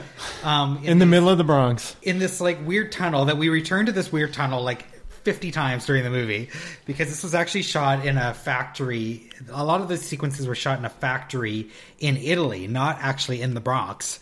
So we're we're cutting between like scenes that are shot in the Bronx where we can actually see New York City skyline backgrounds and then like these like kind of decrepit old uh areas that more look like ruins that actually probably were Right. ruins because they were shot in this like concrete factory in in um, Italy. Anyway, they, they first the first meeting between uh, of Trash is when um, he he comes across this gang who's trying to go after the girl who's Enzo Castellari's daughter. Him and the Riders. Yeah, so the riders show up, and that's Trash's gang, and um, and they um, get in a fight with the uh, with the uh, hockey player people. And they have those fucking awesome motorbike blades that Yes. come out of the They wheels. shoot out through the that, that pop out through the sides. Yeah, and, and they just off legs. friggin' just drives between the two of the guys and just cuts them off right at the tendons. Yeah, So good. yeah. And then, then we have a fight with the um, with the gangs fighting each other, and there's this really weird shot of like trash like in slow motion fighting someone and then we've got the girl kind of cowering in the corner like looking at him like she's having an orgasm and it's it's really quite a strange sequence where um where I didn't really know what was going on in there. All I know I, I saw fl- trash's pecs and I saw the girl just looking really awkward. I totally when Trash first showed up, I thought he was like super ultra cool. I was like, because he has that like leather vest on, he's got the big like long flowing hair. I'm like, this guy's the like the hero of the day. And then when I look into the movie and I find out this actor Mark Gregory was 17 when he made this movie, Yeah. it just blew my mind. I'm like, if I was 17 and I had his physique, I'd be pulling all the girls in high school. I don't know if I would though. I, it was a kind of physique that I don't know if it would pull in girls. Well, I don't. You know, we talked about this off camera earlier, but well, um, we know he wouldn't. Pull he, he, that that was not where his interest lay.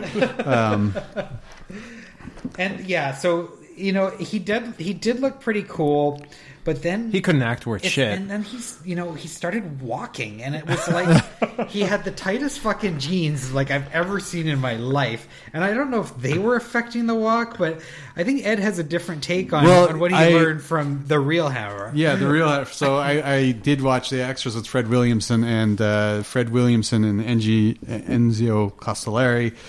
Uh, uh, were uh, concerned because the, the Mark Gregory in real life is is a gay man or a gay teenager back then, and they thought he didn't have a manly walk.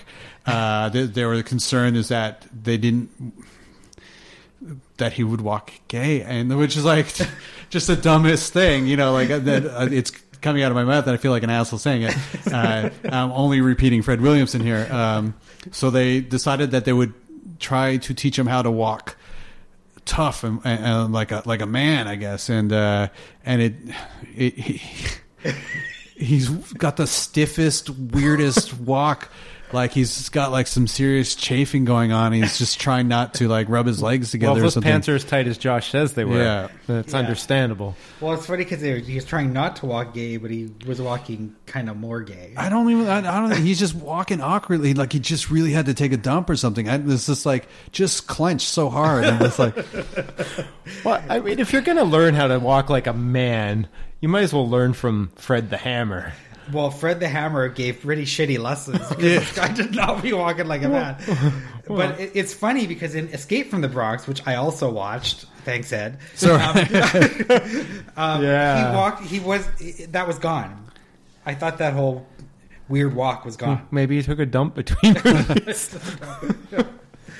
anyway, so after the weird fight and the weird slow mo and the weird weird girl, looking gets at weird him, again, though, like man. She, oh, it gets weird. Don't worry. Hmm. the weird girl looking at him, like I still can't get past that scene. But then, yeah, then we cut to like this like abandoned sort of waterfront like Oh, that's my lot. favorite when the So, the drum ahead, the, the drummers playing them Yeah. in. Yeah. they're all coming. Up. That that is like that's some like like high art house shit that's going on right there. I, I actually I I was really into that scene. he was the- just going for it.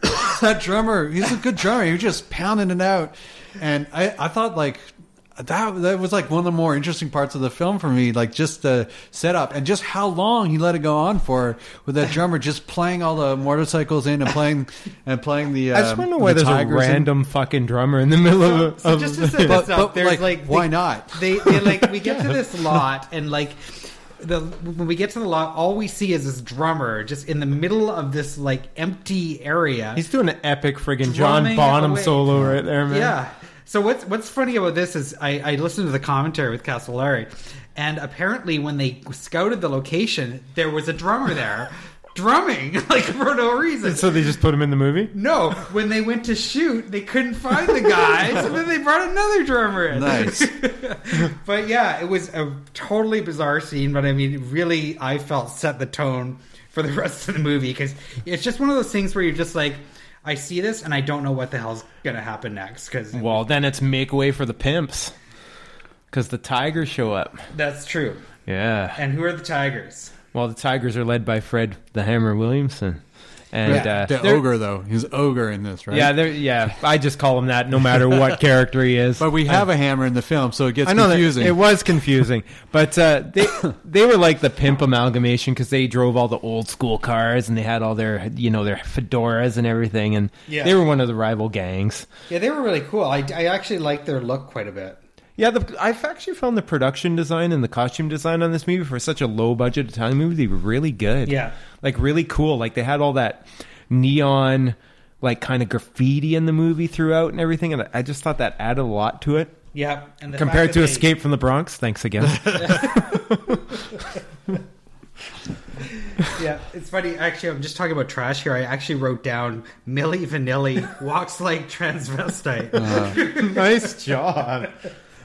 Now that I've had, if I ever watch that movie again, I'm just gonna picture him singing "Blame It on the Rain" when he walks on It's all I could think of, man, was Milli Vanilli. Okay, so then we, we get into a bit of a, a bit of stunt action because there's like this this um there's a scene between Trash and the Hammer, or I mean Ogre. Ogre. Yeah.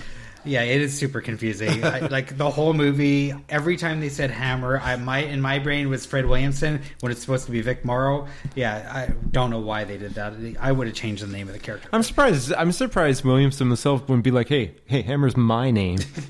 Can't use that. Probably was. Did he mention that in the, in the He original? actually he didn't talk about it. Uh, he I think it came up at one point. Ah, I'm trying to remember what he said about the film. He, he did, there's a lot he said about it, but I, I'm I don't remember if he specifically addressed that because yeah, it, it was it was confusing. It was confusing as hell throughout it. Yeah. I'm just Um, wondering if that was a dubbing thing too. Like, cause But Fred Wi- Williamson He and wasn't- Morrow were not dubbed. I know, but like a lot of the characters were, so maybe they dubbed his name as Hammer when they were doing the dubbing. Maybe. Yeah, I, but I think like the dialogue matches pretty. Like when you're watching, it, it's not like it's not uh, like with a lot of the Italian product because they didn't record sound on set. You you get some like really bad Yeah. Overdubbing, and even like Mark Gregory stuff is kind of close, even though that guy couldn't speak English at all. Yeah. Um, but I feel like they probably they just called the dude Hammer. I, I wonder if it's just like some power move by Vic Morrow, just be like you know like. He was like, if I'm the villain of this piece, I want to be called Hammer. God damn it! yeah. Yeah. Totally. So we then, we then get to the scene where um, where I, I I don't remember what what was going on, but the cops sort of show up, and Trash's gang sort of get Well, they sh- they kind of showed up looking for the looking girl. for the girl. But I just remember this one this one sequence where um, um, Castellari's cousin, actually Massimo Vanni, who I thought was awesome in this movie.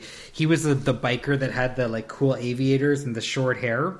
And anyway, he's he's like jumps up on top of the cop truck and like He spray leans paints over the front. spray paint shit right on the. Just the random spray paint. Yeah, that was super funny as well. It's funny that we both wrote that down. Yeah, yeah. So, um, what what happens next? So there's there's a scene that happens next where Anne has to go off to think, and then um, Is that how she worded it? I have to go think.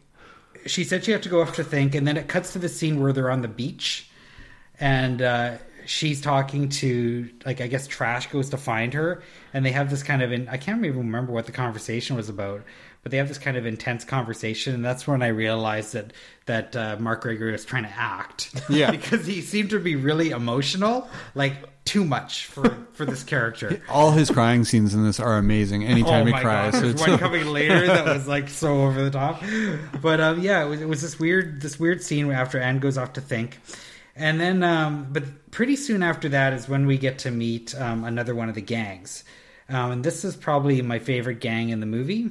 And they were um, they, these this gang was clearly based on the Warriors. yes. And these guys, they kind of reminded me of the the Furies and the Warriors mixed with the Droogs from Clockwork Orange. So, um, with a lot more glitter though. They had a lot of glitter. I, I, I or like just spark. They were kind of sparkling in in, in, yeah, in this. The Iron Man. They were called the Iron Man. the Iron Man, yeah.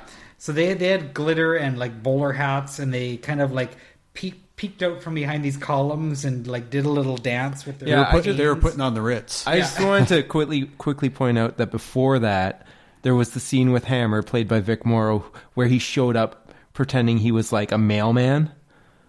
Yeah, and he, what, like, and he and he stormed like Trash's base, and he was like just shooting up everybody. He had like this shotgun, and every time he shot someone, I was just screaming "special delivery" out into the middle of my living room. right. I, lo- I do love that. Like it is no man's land, but they still have, Have mail UPS, service. right? Like there's a UPS guy just walking around. It it seemed like, and it seemed like, I d- watching that scene. Like, why did he even bother with the get up? Because he just shot the first people he saw. I know It's not like he pretended to deliver a parcel. He just started shooting. But he, but he was, he had the, he had all the, you know, the, he dressed up. He had the like sort of, uh, uh, you know, uh, courier guy sort of get up. So I'm not sure, I'm not sure what purpose that served them in the end. Uh, because he just shot, like I said, he shot the first people he saw, yeah. and then did the weirdest like job of trying to frame it on the riders, which was like again the Warriors, like going back to the Warriors, trying to trying to make the the the.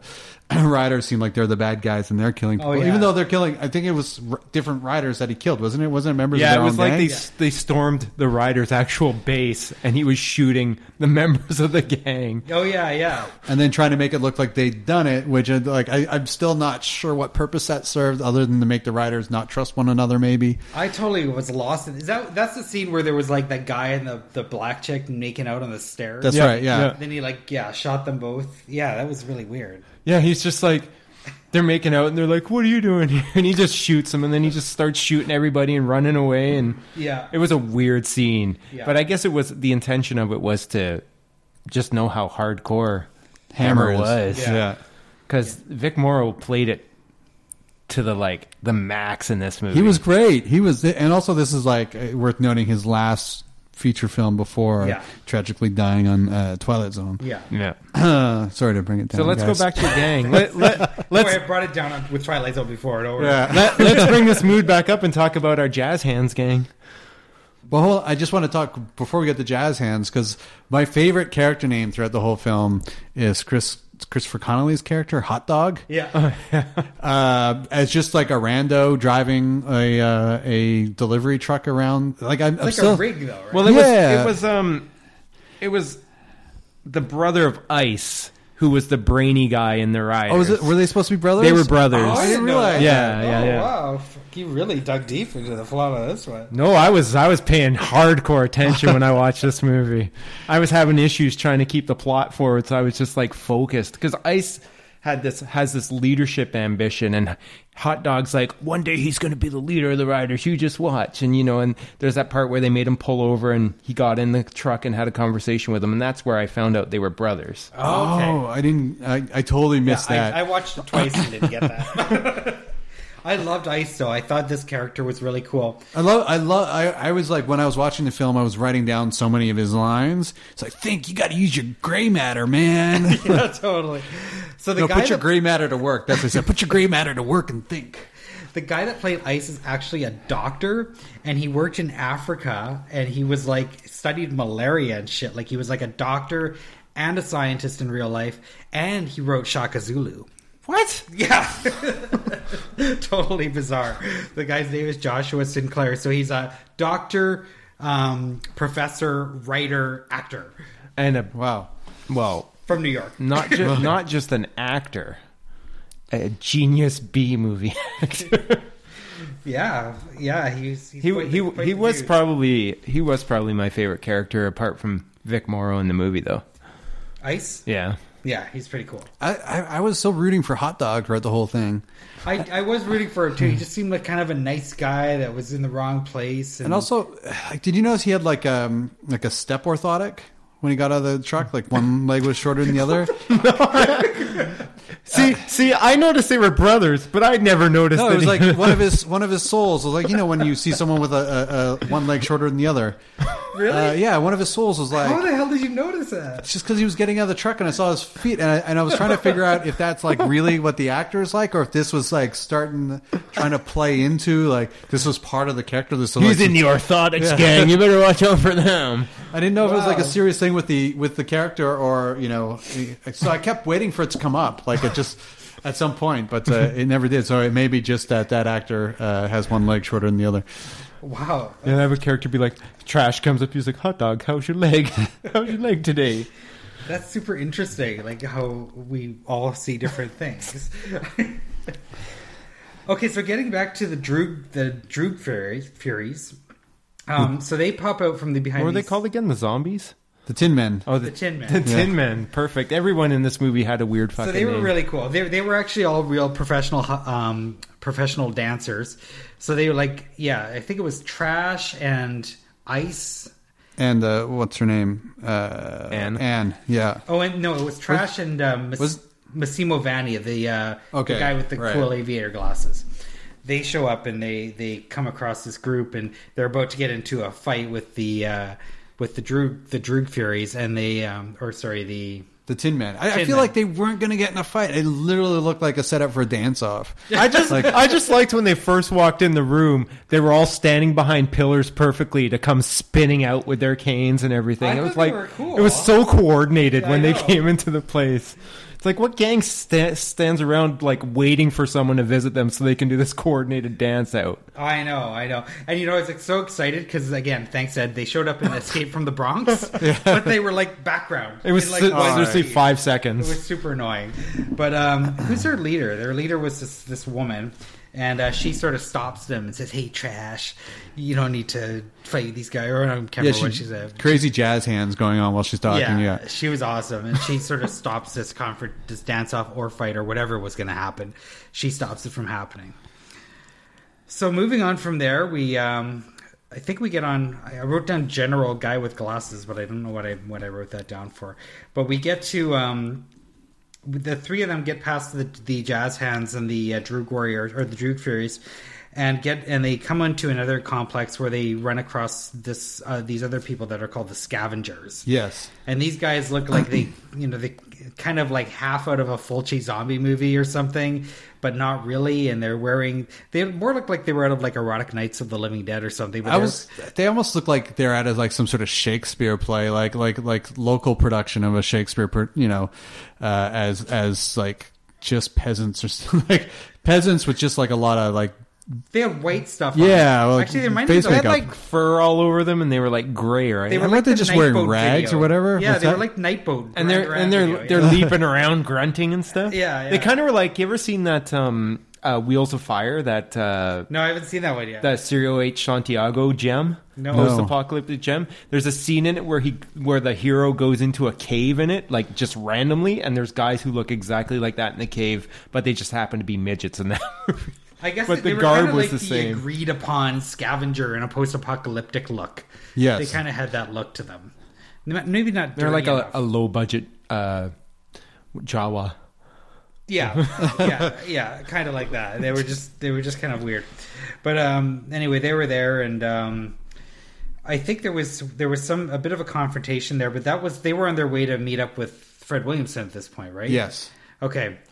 I just found the movie was getting pretty repetitive here because they would like just randomly stumble upon other groups and get in like minor fisticuffs with them and stuff. I know, kill me now, but I mean, it was way better the second time. Believe it or not, like I actually didn't mind that. I I watched it it. twice in a row this week. I had a, I had a lot of fun watching it. Yeah. I Uh, liked it, but it just it was repetitive in the midsection because it was just them going from one location to another, Yeah. and getting into like these minor fights, Yeah. And meanwhile, like you had uh, the ha- hammer just creeping around in the background, trying to set everybody up and not everything. Fred Williamson, but Vic Morrowhammer.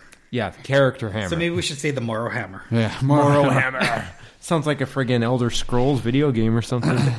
It also it also feels like I, I really had a hard time judging the geography of this place because it seemed like trash and was it Ice who were traveling together? Uh, it was that other guy. I didn't write down the character's name. It was that guy with the cool shades. Uh, No, and then there was that other guy that there was because Ice was off with like plotting shit. so Hawk and Blade.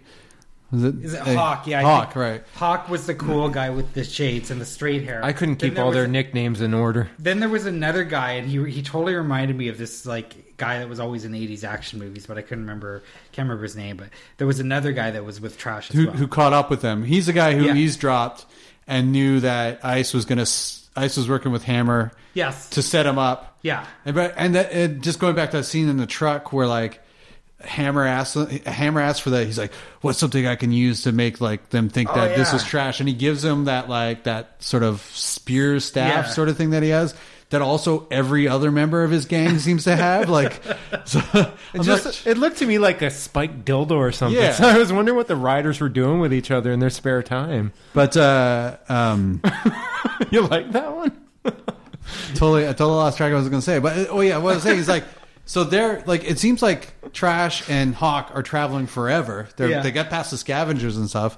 But when like, t- I guess it's more towards the end of the film when when, when Morrowhammer goes after them, he seems to catch up with them in about thirty seconds. Yeah. he like He's sort of like the Jason of the post-apocalyptic world. he just literally warps. walks out of like the riders HQ and appears in the tunnel system like around the corner from trash like skulking like I, and i'm not even sure because he, he was close enough that he had ample opportunity to shoot them in the back like about 30 times Right. but just i guess wanted to let them get to uh get to ogre get to the uh the tigers yeah.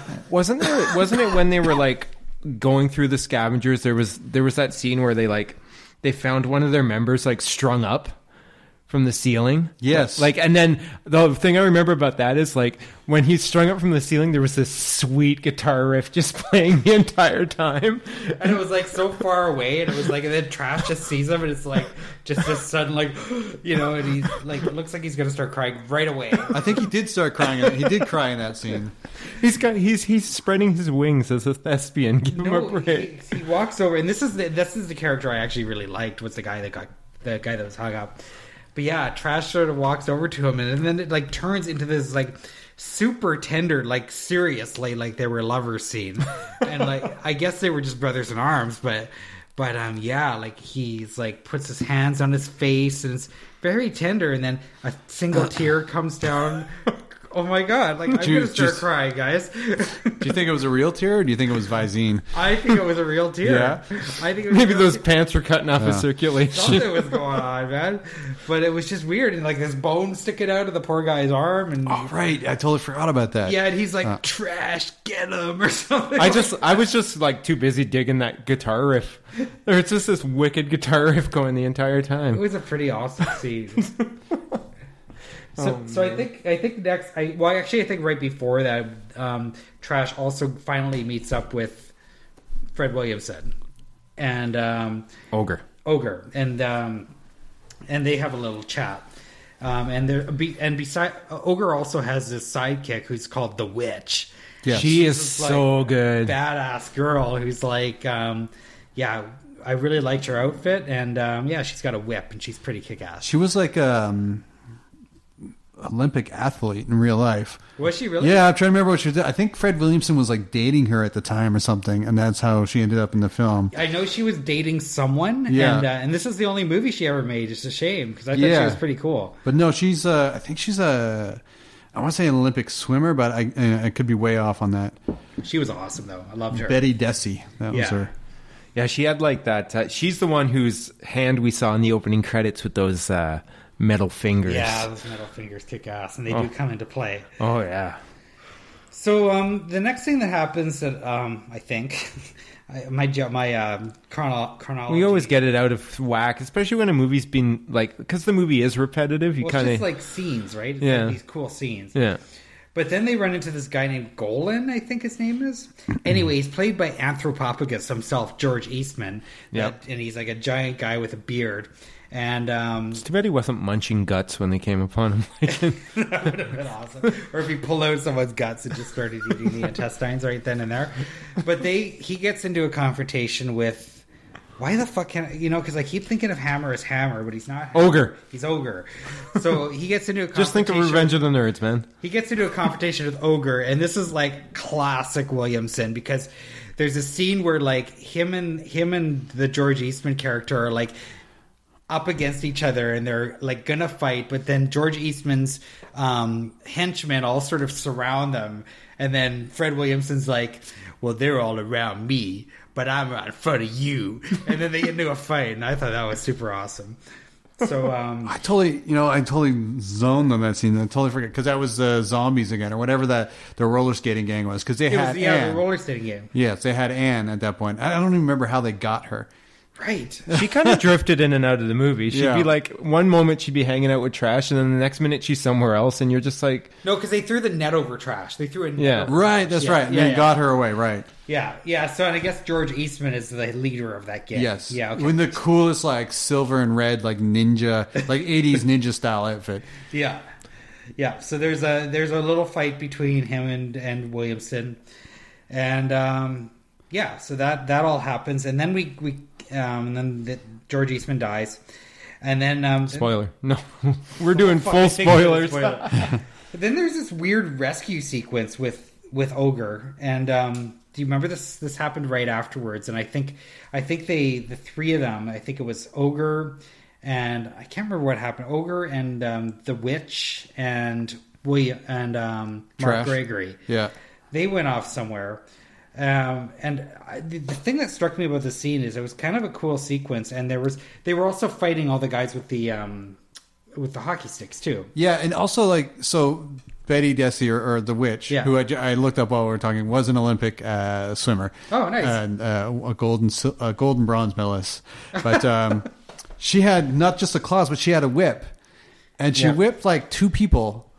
And for the rest of the fights that she was in, she just smacked them in the in the face with the butt of her whip. That's true. She like just was not whipping a whole lot. She was just like hitting them with the, with the blunt end of it. And Well, I uh, remember she whipped someone around the, their neck and Yeah, pulled them down. of course. that was pretty cool. And then she was using her claws a bunch of times to Yeah. just slice people up. And I remember she whipped for no reason once. Yes, when she was running away, they were running away, and she just did a nice. That was her parting shot. She's like, "See you, Yeah. boys." Yeah, she was awesome though. I loved her. But in the in the whole rescue sequence, there was no music. Did you guys notice that? I didn't, you It know. was weird. It was like there was no music, like whatsoever. It was just silence, and except for the fight sounds. So during a scene when the guy was strung up, when they should have had no music because it was a tender moment with a single tear, they had a guitar riff going. But then when there was a fight later, they had nothing. Yeah, no, there was nothing. It was nothing. It was no music. It was totally bizarre. I don't know if they ran out of budget or what happened, but it was really weird. So, um, after the rescue, I then- also want to mention that during that fighting scene when she was kicking all the ass, there was a decapitation oh, was there? that was really good. Did she do the decapitating? I think she was responsible. I'm trying to remember it now. See, it's all fucking blur to me, man. It's- They all kind of blur together after a while, and especially because we watched Escape from the Bronx two days after. Thanks a lot. And So then, okay, so then we learn that Ice is, you know, well, we kind of knew all along that Ice was not not a good guy, but um, he he double crosses um, he double crosses Trash. he calls a girl a twat, and then um, oh, and he and then he gets into a thing with his brother, I guess Chris Connelly, and uh, didn't notice if his legs were off at all in the scene. But anyway, he he ends up getting killed. He gets thrown down to a into a pit. I can't remember who throws him down into the pit. Does hot dog get killed or ice gets killed? Ice. I, uh, hot dog gets killed. yeah, yeah, okay. and then ice gets killed. yes. But I can't remember who killed Ice. Someone threw him down, and remember he got impaled on that thing. Right. Oh, yeah, yeah, Yeah, yeah. I can't remember what happened. I think didn't Hammer kill Hot Dog? No, No, it wasn't Hammer. I don't think it I'm was Hammer. misremembering. Oh shit. No, it was either Mark Gregory or it was Girl. Next time, uh, I'm going to watch a movie the night before rather than the week before. I just, you know, I don't know what it says that I've watched this twice and I can't get this shit straight. Yeah. Um, yeah. Anyways, Sometimes, sometimes it's all a blur. yeah. So after after Ice gets uh, Ice double crosses and his life ends. After ice gets iced. Yeah, exactly. So Oh, I was waiting. Morrow was off somewhere, but the rest of our characters seem they have a celebration now. Um, Where Anne, with- with- Anne plays the piano. Anne And everyone, play- everyone's just in, in rapture with how beautifully she plays the piano. Oh yeah, that's her deal, right? Yeah. And then there, this giant cake in the size in the that shaped like Manhattan Island comes out. Do you remember that cake? Yes, it was an It's, like, ugly cake. super like ugly, but yeah, really cool. So that comes out, and um, they're having a big celebration. And then Morrow, I guess, was he in a helicopter or something? But anyway, he comes back dressed like weird. Well, he was dressed He- like he's dressed like a Gestapo. yeah, he almost, was totally dressed like he was a, a, a Nazi officer, See, I was getting a real like kind of like old school cop. no uh, like more- Keystone Cops? more like village people cops. yeah, I was getting a real. It would kinda- fit in with the theme. Yeah, I was getting a real vibe off him in this in this sequence. Well, he shows up with the cops, though, isn't it? Isn't that who's with him though? Isn't the, yeah, the he brings police? all Yeah. the like he brings all the department with him Brings all the to. cops, who happen to be on horses. Like, where did the horses come from? Like, they're all the cops were on horses. They're on horses and they got flamethrowers. Yeah. Uh, which I I, uh, I I had tweeted while I was watching that film that automatically any movie where the bad guy's got a flamethrower is a ten out of ten. That film. oh, oh, you'll love Escape from the Bronx, yeah. Because it's fucking flamethrower city, buddy. Awesome. All you see is flamethrowers and face smashes and people blowing up. Excellent. Yet we didn't like it as much. So I like the people. There's a lot of people blowing up. There was a lot of explosions. And he fucking that fucking little kid. Um, they're at Ogre's base at this time when he storms the base, and then all the gangs have to unify together Yeah. to fight the cops. And I remember Ogre having a knife fight with one ooh, against a hockey stick guy. oh yeah. Oh, yeah. it's so good.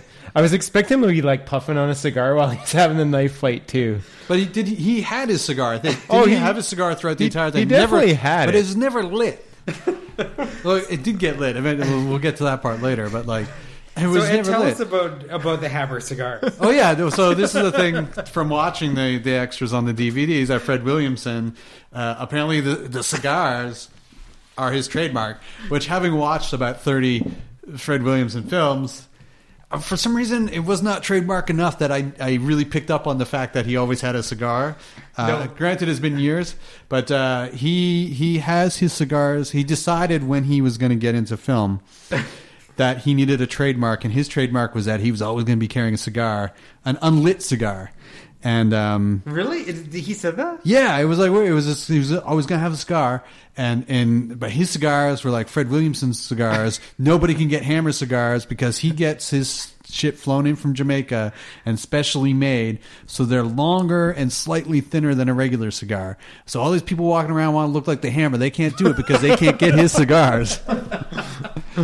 That is, That I- I'm just- trademarked. I'm just literally verbatim repeating what, what Fred Williamson said here. So that that was like his his trademark thing, and even like the interview I watched with him, where he's like, you know, late sixties, he's still sitting there with that the fucking cigar in his hand. Well, it's, it's, Um, it's funny because I, I I can picture Fred Williamson with cigars in interviews, yeah, but not in movies. You know, after after he said it, like I don't know if it's I'm just being like a revisionist that like I can go back and now think, oh yeah, shit, he did have a cigar in that movie. I remember him having them in those Black Cobra movies. Do you? Yeah, Yeah. It's like I feel And like I can't he- think of in Inglorious Bastards. I kind of And didn't he also have one in like um, Original Gangsters? Yeah, okay. Now that, now that we're th- I, see, I always associate Well, with Black shit, Caesar. And shit. had the cover of the Yeah. Ingl- the cover of Inglorious Bastards, the picture they used on the DVD. I think he has a cigar in his mouth. This is the original Inglorious Bastards. yeah, Yes. the one directed by Enzo G. Castellari. yeah, yeah. yeah, not the Tarantino one. But um, yeah, I guess I guess so. It's, I'm I'm looking up pictures of Black Caesar right now, to see if he had it in there too.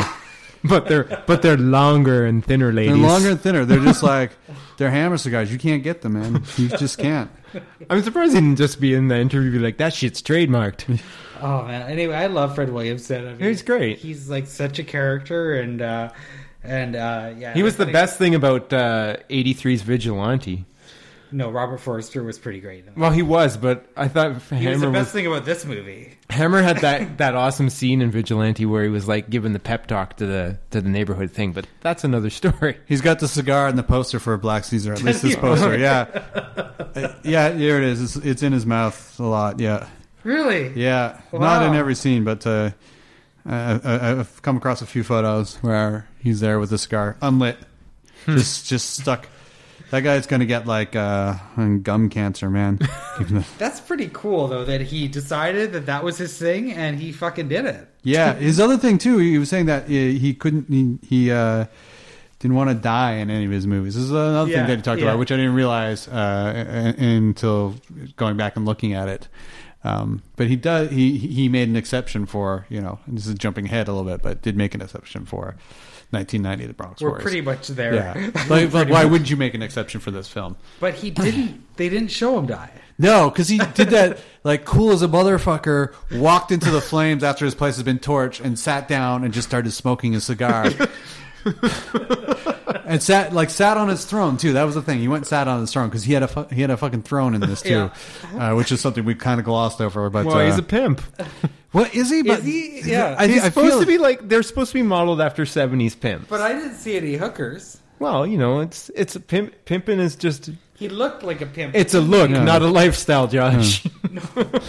Isn't it the other way around? well, in this movie, But yeah, it's- he's super badass when he goes and like yeah, Yeah. like the place is burning and he just is like he's been it." shot twice in the chest. I think. Yeah, yeah. And he's he going just- down with the shit, man. He just walks away and like pulls out his cigar and just behind. You see the flame going up and his face is melting. Uh, yeah. and everyone's getting killed, and meanwhile, Hammer's standing at the top of this hole in the floor Now watching. the other ha- give- Morrowhammer. Like Morrow the Morrow, Morrow, Morrow Hammer. He's up on the top looking down in this pit, and Yeah. he's giving the best evil laugh I've ever heard in a movie. That's an amazing cackle. Oh my Yeah, and god. it kept going on. They kept cutting back to him. It was really quite quite. He was thing. he was getting off on the flamethrower violence See, he that was, was, going getting on. off because of that fucking Yeah. outfit, man. Yeah, he busts into YMCA while people are burning. Is that what you're saying? Burn, baby, burn. Oh, Jesus. So then, what happened to Morrow? he he got shot with a grappling hook, and it Yeah, was like the Tra- Trash shoots him with a grappling hook, ties it up to the back of his motorbike, drags him through the ground, and then the movie ends. roll credits. Yeah. While he's being dragged, credits roll. Yeah, But he was dead. I think he was already dead by the time he landed on the ground. It's like that's like the most abrupt ending I've ever seen. I was okay with the ending. I, I, because at first when he got shot with the grappling hook, I'm like, it seemed like he was just going to die on the second floor. I'm like, they're not, they're really not taking Oh, advantage you of this just want him to hook. beat it, beat it down a little bit more. Well, I just, I want, I wanted wanted, a stunt. like, t- I wanted them to do something. With, like, I, I would have preferred that they showed the grappling hook go right through him, so that it came out and the, and the blade sprung out behind him, so that, you know, great. And then pulled him down. But as it was, it was just kind of like he was holding it in front of him, like ah. Yeah. But that end scene though a was great impression. Thanks. but that end scene where where where uh, uh, Trash just drives off onto the sunset Yeah. without the girl too, right? Well, she got killed. Yeah. So Yeah. like the whole movie, At no point. like a okay, they're like Well, trying he to wasn't into chicks anyway. yeah, but like they're they're trying to bring her to safety, which I feel like they're not really. They're just going and like talking to other gangs about some like I think But she wanted to be with Trash, yes. so they weren't trying to bring her anywhere. Like, But they were theoretically were trying to like it They were like supposed they were to be protecting her, and they really did a shitty Yeah. job of well, it. they were terrible. Yeah. But uh, yeah, no, it was it was just kind of like I wasn't sure what their end goal was. Like if they were just going to try and protect her, why they had to go to Tiger. Uh, it seemed like they were trying to get her back over so she could do something good with Manhattan Industries, which was an arms manufacturer, right? Um, Yeah, because her and Trash were going to rule together. something like Yeah, that. yeah. It's like, uh, but no, yeah, it's just Or maybe Trash was taking her to the Tigers so that they could live up to their pimp namesake. no, he and he wasn't could gonna make some extra out. money. No, he wasn't going to pimp her out. the, Might ti- the, ti- the Tigers wouldn't have done that. Man. I don't think he was really into her though. But I mean, he was into her probably her piano playing. What are you talking about? They had like a whole bed scene together. Did she? they? Yeah, she was staying. She was bunking with him. She was. uh Wasn't she like half naked, describing uh, you know what it is that her dad Yeah. does in his, I don't in his bed? that. Yeah. Did he? Yeah, No, they were like ha- they were lying in his room in their bed, and he had his shirt off with the covers down just below, just below in the mid chest, and she was there like talking to him about what her dad does. Oh. You don't remember that? No, I guess I was so mad that she wasn't showing her boobs. But you got to watch it a third time. I think. Oh fuck! I don't know, man. Maybe I might have to actually because there was a few things that, that I obviously got wrong here, but as as always happens on these episodes. But hey, so um, I don't know. I mean, Enzo Castellari. I mean, the guy made Keoma, which is probably one of my favorite spaghetti westerns. I think. Um, you seen that one, Ed? Yeah, yeah, Yeah. So Not in a while, but I, I, it's, I still have the DVD, uh, which I won at Cinemorte actually Did you? years ago. Yeah, so and I still have the DVD kicking around. Yeah. It's because it's Franco Nero. Uh, Yeah, yeah. Yes. Franco Nero, yeah, plays uh, plays Keoma. I really love the spaghetti western, and um, but Castellari, and he also made, as we talked about, the Inglorious Bastards, the original version, which is nothing like the Tarantino one. It's a war movie, but Basically, Tarantino just took the title. yeah, I mean, I thought it was just pretty run of the mill. I find most of his stuff pretty run of the mill, but this was certainly entertaining. I mean- like the he did Street Law, which is Oh another. yeah, you're right. He did I a haven't bunch seen it in a long those, time, so, those like, Italian cop movies. I love those Italian cop movies, Yeah. and Street Law was one of the better ones from what I recall. We were trying to pr- figure did- out how to pronounce it. Yeah, he did- Polizia. Polizia, Polizia films, yeah. when I was in when I was in university, I wrote a, a, a an essay about them. Uh, Did you? about Polizia film? I, I wrote a. Uh, I had to write a, a, an essay about the um, the auteurs, auteurs, and I was talking about Tarantino and where his a lot of his influence clearly comes from Polizia films. yeah, and, no uh, doubt. I and, think this uh, essay needs to go on your Tumblr. no, I don't. I don't even know where it is. I just remember I did really well in my film class. Uh, I took a film theory class, and I, I did really well. And I think half of why I did so well is that I was talking about a lot of films that my film professor did not know. You know, uh, I actually I got shit on. There was a, a girl in my class who got like a C because she did a um, uh, she did a, an essay on. Um, Jesus Christ, who's the guy who did the red, white, and blue films? I'm blanking on his name. Oh, Chris, Chris, Krzyzewski or. Kozlowski, Yeah. right? And she was like, "He's a serious filmmaker," and I'd written a, a an essay about Herschell Gordon Lewis, and you know, I got like He's an a A serious plus. filmmaker. and I'm like, and she's like, "You writing about these like trashy films?" She was all really upset about it, but uh, uh, yeah, the Polizia films, I wrote, I wrote a whole essay about them way Don't back let anyone when. tell you H.G. Lewis is not a serious filmmaker. So yeah, Castellari did a few Polizia movies. He did Yeah. Heroin Busters and The Big Racket, um, and the other one that we just mentioned. I keep, Law. I always, Law. Yeah, I always keep confusing him with Deodato. Sometimes I don't, don't, I'm not sure why because. Up until just right now, I thought he also did Cut and Run, but that's Deodato, right? yeah, that's Deodato. He also did The Amazing Last Shark. Last Shark and Shark Hunter too. Is that a Yeah, yes? yeah. I haven't seen the, those either of the shark movies. Oh man, Last Shark is that's like we were saying. That's one that was like so sought sought after when we were doing the tape trading back in the day. It was like a Jaws ripoff. A total Jaws ripoff. They got sued, so they had they had to pull it out of theaters, and they it's never seen a proper release. So that's why it was so sought after on the Oh, wow. on the tape trading market. And I've seen it, and yeah, it's, bl- pretty freaking blatant. Yeah, it's it's pretty shitty though, isn't it? Yeah, it's not I, that I great. can't remember if I've seen it or if I've just heard about it.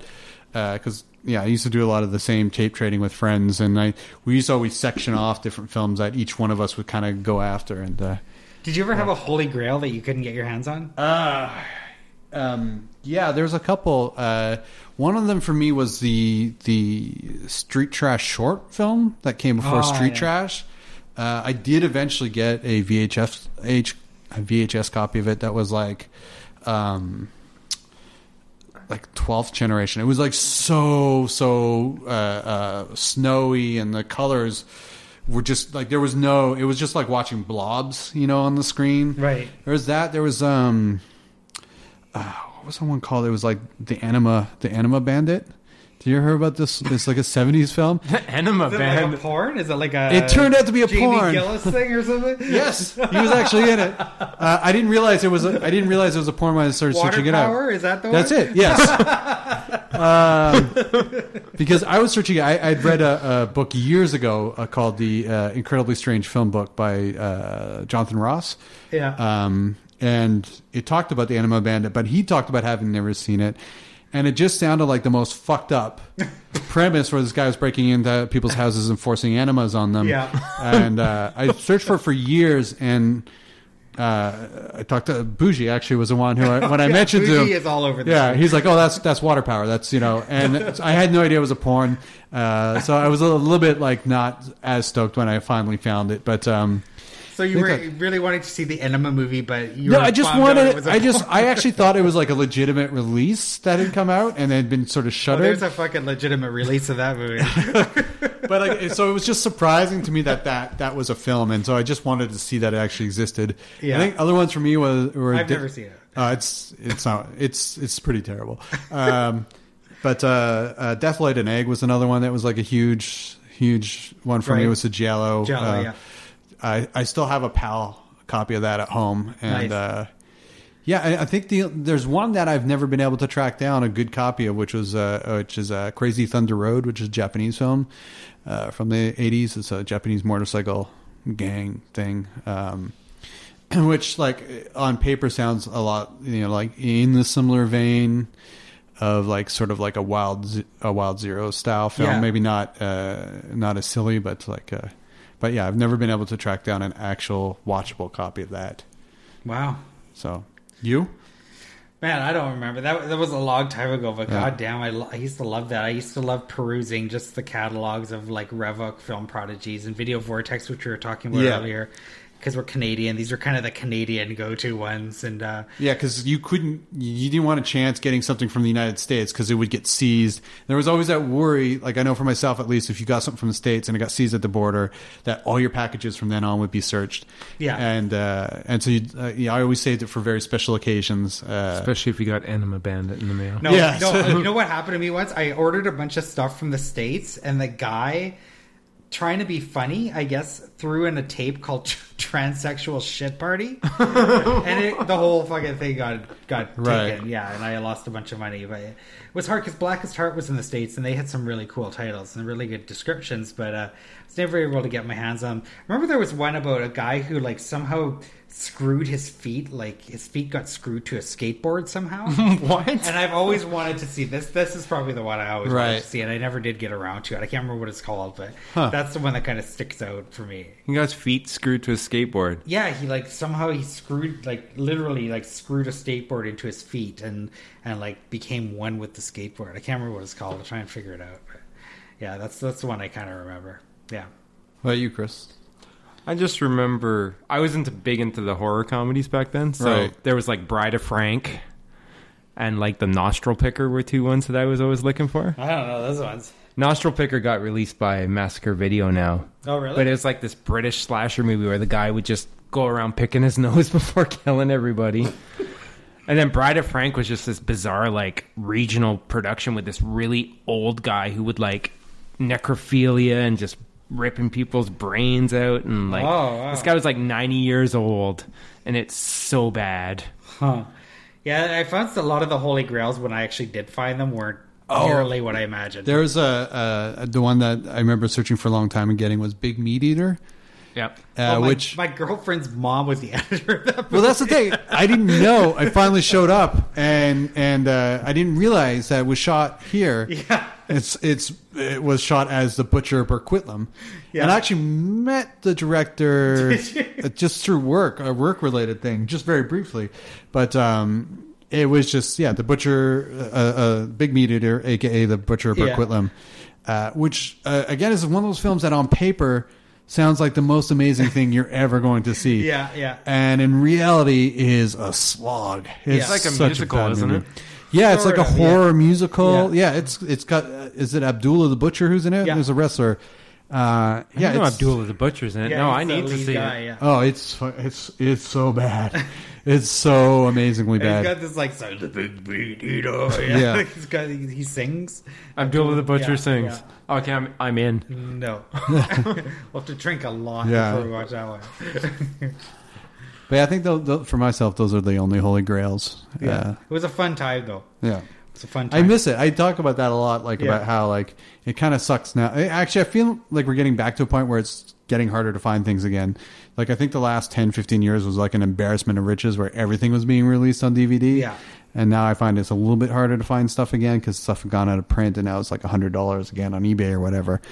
But uh, yeah, I missed uh, I missed that hunt, you know, and, and Yeah. searching out a video for like 10, 20 years and not being able to find it. Uh, and I had a book that I remember there's a book I tried to find. I met this guy at a flea market here in Vancouver named Wolf, who had a huge video collection. Wolf. Wolf, and I would go to his house, That's his real name. and bu- it was his real name. I'm imagining a short for Wolfgang. I am Wolf. Uh, Come see my videos. But I, I wanted the William Castle. William Castle put out a book called uh, "Step Right Up." I'm going to scare the pants off America. Yeah. Yep. And that was a book. It took me forever to find. Yeah. And I remember going to his house to look at his videos, and he had two copies of the freaking book sitting there on his shelf. And I'd been searching that book for like seven, eight years at that point, and I bought a copy for five bucks. The irony of that was I was just looking at my Amazon wish list yesterday, and it's on there. Yeah, I, I recently and just looked it Amazon up. has it in stock. Yeah.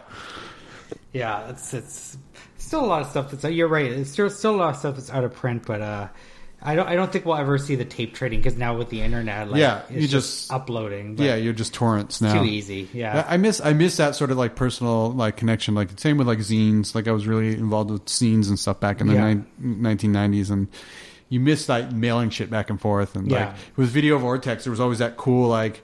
I used to get like videos. I would pack videos and send them to him. I remember, and he would look through them and then take a few and send send the rest back and tell me how many like tapes I could get for what I'd send. Oh, him. Oh, really? Because they were like even back then they were like twenty bucks a tape. I think Yeah. through Video Vortex. Yeah.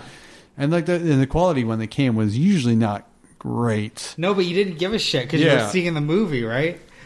That's how then that's how I got the for your height only too. The all the the uh, Weng Weng films. Oh, you ever yeah. see those? Like those are another one that uh, took me a while to find. I was so Yeah. happy when I got them. Yeah. Also ter- terrible fucking movies. But Oh man, we could be we could be here all night, Ed. all right, sorry. I think that's how I saw things the first time was Oh, tape oh, trading. fuck. Oh, really? You had to bring up things. I had to. yeah, that was for me. That was that's how I met Bougie through things, right? Or, when we mentioned Bougie, we are talking about Robin Bougie, and he uh, he does a great uh, magazine called Cinema Sewer. Yes, for anyone who doesn't know, check it out. I, I call it bougie because for a time there was seven different Robins in the Vancouver comic scene, so it just they they're all just distilled to the last names now. but uh, yeah, what actually my friend Tavis, um, we used to always talk about like worst film you've ever seen. You know, you kind of always want to one up, and Tavis had like things so she showed me, and I immediately became obsessed with. And then Bougie did an issue of Cinema Sewer where he had worst film ever made. Yeah. which is called Day of the Animals. I think was what he put in there. Did he really? I think so. The William Girdler one? Oh This yeah. was a while ago, and uh, so I, I made a copy of things. I'd never spoken with him before, and I just mailed it to him. I'm like, "Hey, uh, like, I just read your article. You've clearly never seen this film." and uh, yeah, but that set off. The, I was like obsessed with that film. Probably when you knew me, I was probably obsessed with things. Yeah, you certainly were. For like five, five, six years, like a really unhealthy obsession, uh, showing it to anyone who would watch it. And then, uh, as I mentioned earlier, we've turned out that the guy who ran Video Vortex, the tape trading thing, was actually Andrew Jordan, who directed things. So I'd actually, even though I was obsessed with the film, did not realize I'd been in contact with this guy for years. wow. Um, but then I went and hung out. I went to. I was in Ontario. at the same time that Barry G. Gillis was out there, who stars in things, uh, and went and hung out with him one night. We went out, had beer and nachos, and uh, and got to hang out. And you know, uh, there was a there was a time where I was uh, going to be involved with producing a Things sequel uh, as a comic. Um, Really? yeah, it just never it never materialized. But uh, Didn't there- the sequel get made? No, No, there was never a sequel. yeah, thought there was. but there was. We did do uh, Casey Green, who's a comic artist, and myself did an adaptation of things as a comic book. Barry Really? paid, yeah, Barry paid to have Casey draw it. I just wrote it, but he just it was. I had tried to do like a sequel, and he wanted just like a straight adaptation. I added, I think, like a prologue to it just to uh, try to make the film make some sense. And more wormholes, right? Yeah, no wormholes They had a wormhole in their kitchen in that in, movie. in the cupboard. I've In- never seen things. What? Yeah, man. Oh my god! you guys should just do one podcast where you, uh, like you just record yourselves watching it. Maybe we'll have to get Ed back. one Yeah, day. I will do that. I'm down for that. Okay, then Lot- we got lots of beer. Got to get a copy of things. So is has has the room taken over for things? As the I've never seen the room. It's I've one of never those, seen it either. Ah, it's one of those films that I do want to see. I've just seen it, YouTube clips. yeah, And I did buy that disaster artist book because the whole thing about Yeah, yeah. the what's room fascinates me. It's written by the guy who uh, helped him make the movie, Oh, really? and it's about how m- friggin' bizarre that Tommy Wirkola guy is. So I haven't read it yet, but I've heard it's really good. All right. Disaster artist. Yeah, the disaster artist. Check it out. So maybe we should all get drunk and watch things and the room back to back, and then record a podcast right after. Jesus, I think things would be enough, dude. Yeah, I feel, I feel like that podcast would be our, our last living will and testament. By the end of it, we're just in a corner sobbing. That's kind of what I was going for. We could all be like All right, uh, well, Mark Gregory. well, anyway, let, let, let's get back to 1990 and wrap Okay, this so bad yeah, boy let's up. wrap it up. So at the end of now we've gone through the movie, we're gonna go to our if we would recommend it or not. Okay, So who wants to take first honors on I this one? I think our honorable guest should. I would I would absolutely recommend 1990 Bronx Warriors. I think like as nonsensical as as it is, it's still a lot of fun. I thought it was uh, like I again I was saying this earlier. Uh, I hadn't seen it in years, and I was surprised at how how much fun I had had watch watching it. So. Uh, you know, I, unfortunately, I left you guys, you know, in the lurch by not watching Escape from the Bronx. yeah, yeah. Thanks again. I, I will be watching New Barbarians though uh, shortly, which is the third. So I can imagine if the second is terrible, the third is all, only better. But the third has Fred Williamson in it again. Yes. Yeah. So I think you'll be okay. all right, Yeah, we, we both watched Escape from the Bronx in preparation, and and, Even And Henry, you- Henry Silva couldn't save it. and you screwed us, man. yeah. No, it's it's okay. I feel like Henry Sil- Henry Silva is a pretty good like substitute for Fred Williamson. I'd take Henry Silva almost any day. well, he I was love the that bad guy. He was the I remember substitute that. for Vic Morrow. Right. But there was this Antonio Sabato Jr.'s dad was in Yes. it, and he was kind of he was kind of like a pirate character. Like he looked kind of like a pirate. He had the earring and the like hairy chest, and uh, I thought he was I thought he was a pretty good replacement. but- Antonio Sabato Senior, wasn't it? Isn't yeah, that his yeah, name? Antonio. Who was Sabato. the who was the, there was also the gu- was he he wasn't the guy with the explosives. That was another dude. Strike. Oh, there was yeah. a guy in the sequel that had who set up explosives all the time, and he had this little kid with him who was like seven, who Oh, helped, yeah, who yeah. helped set up explosives too. I couldn't stand that little kid. I hated little kids in movies. He's hey boom, eco boom. Anyway, lots of shit blew up. It was cool. That's Um, a good summary of Escape, Josh. Yeah, so I, I I'd recommend this as well, but uh, um, I think. Fuck, this is Mark Gregory, dude. Like he was just a sight to behold. Like I just couldn't, I couldn't take my eyes off him because I just couldn't figure this guy out. Like I couldn't figure out what his deal was. So just that he's a terrible actor. Um, I thought like he just you could tell it was the first time. You could tell he, you know, he was pulled off the street. I mean, I think he was just pulled out of a gym by Castellari and thrown into this movie. Um, but I, I really, really enjoyed Williamson in this. I really enjoyed the witch girl. Um, so yeah, I mean, it's it's definitely has a lot of fun things about it. It it did get a bit repetitive at times, like Chris said, but overall, I think the casting was very well done, and just enough weird things that happened where you just kind of never knew what was coming around the next corner. So yeah, I, I'd recommend checking it out, especially if you're a fan of this genre. Well, then we'll make it a triple recommendation. Wow, Excellent. Because I, I gotta say, man, this movie it's super dumb, but it's super entertaining at the same time. Yeah. and I. I liked how they had the production design had all these bright colors and graffiti bumping up against this like gritty locations of the factories and all that stuff. It was just like a weird mix. It was like they took a post-apocalyptic movie and, and put it in like one of those color spinners with some neon paint. It was kind of like that. And and Mark Gregory, you know, he's terrible, but it still does. It still makes me want to go watch all three of the Thunder Warrior movies now. Thunder. Yeah, are they just called Thunder? They're called Thunder Warrior in North America. They're called Thunder originally, but it's an Italian guy trying to be a Native American, riffing on Rambo. So I'm down with the Thunder Warrior trio. Yeah, I mean, I, I thought he was a lot better in the Escape from the Bronx too. Um, and did you know that there's a guy, there's a website out there where this guy has kind of made it his life ambition to find Mark Gregory? No. Yeah, I- I- but I'm also not surprised. I find that you kind of stumble across that a lot. Because he vanished. online. He did made like ten movies and then disappeared. Anyway, this guy's apparently found him, and there's a photo of Mark Gregory now on this website. I'll try and post a link on our on our uh, Twitter or something. But uh, he's apparently found him now. He still looks pretty good. Yeah. but we're not sure if it's actually him Right. because they haven't made contact yet. Ah. yeah. But yeah, I'd say if you're into Italian post-apocalyptic movies, Who isn't? 1990 Bronx Warriors is a pretty good way to go. Yeah, and those motorbikes are pretty badass with the skulls on front. I like the blades coming out of the wheels, yeah. man. Yeah. So good. All right, so that's three recommendations for Bronx Warrior. So go and punish yourselves like we like you like we did, and uh, but yeah, please avoid the sequel um, unless you really want to punish yourself.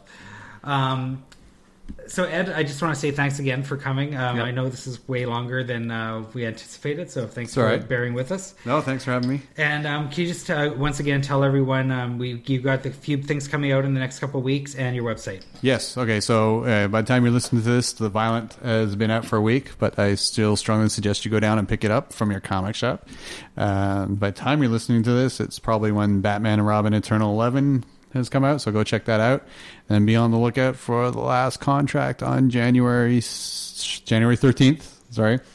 And uh, yeah, if you want to find me online, I'm at Twitter at Ed Brisson, so E D B R I S S O N, and my website is just Ed Brisson at. Or, sorry, it's just edbrisson.com. Perfect. And uh, if you want to get in touch with us, www.thevideograveyard.gb uh, slash gbw podcast. Perfect. All right. So thanks a lot, Ed. Thank, Thank you. you. Okay. Good night.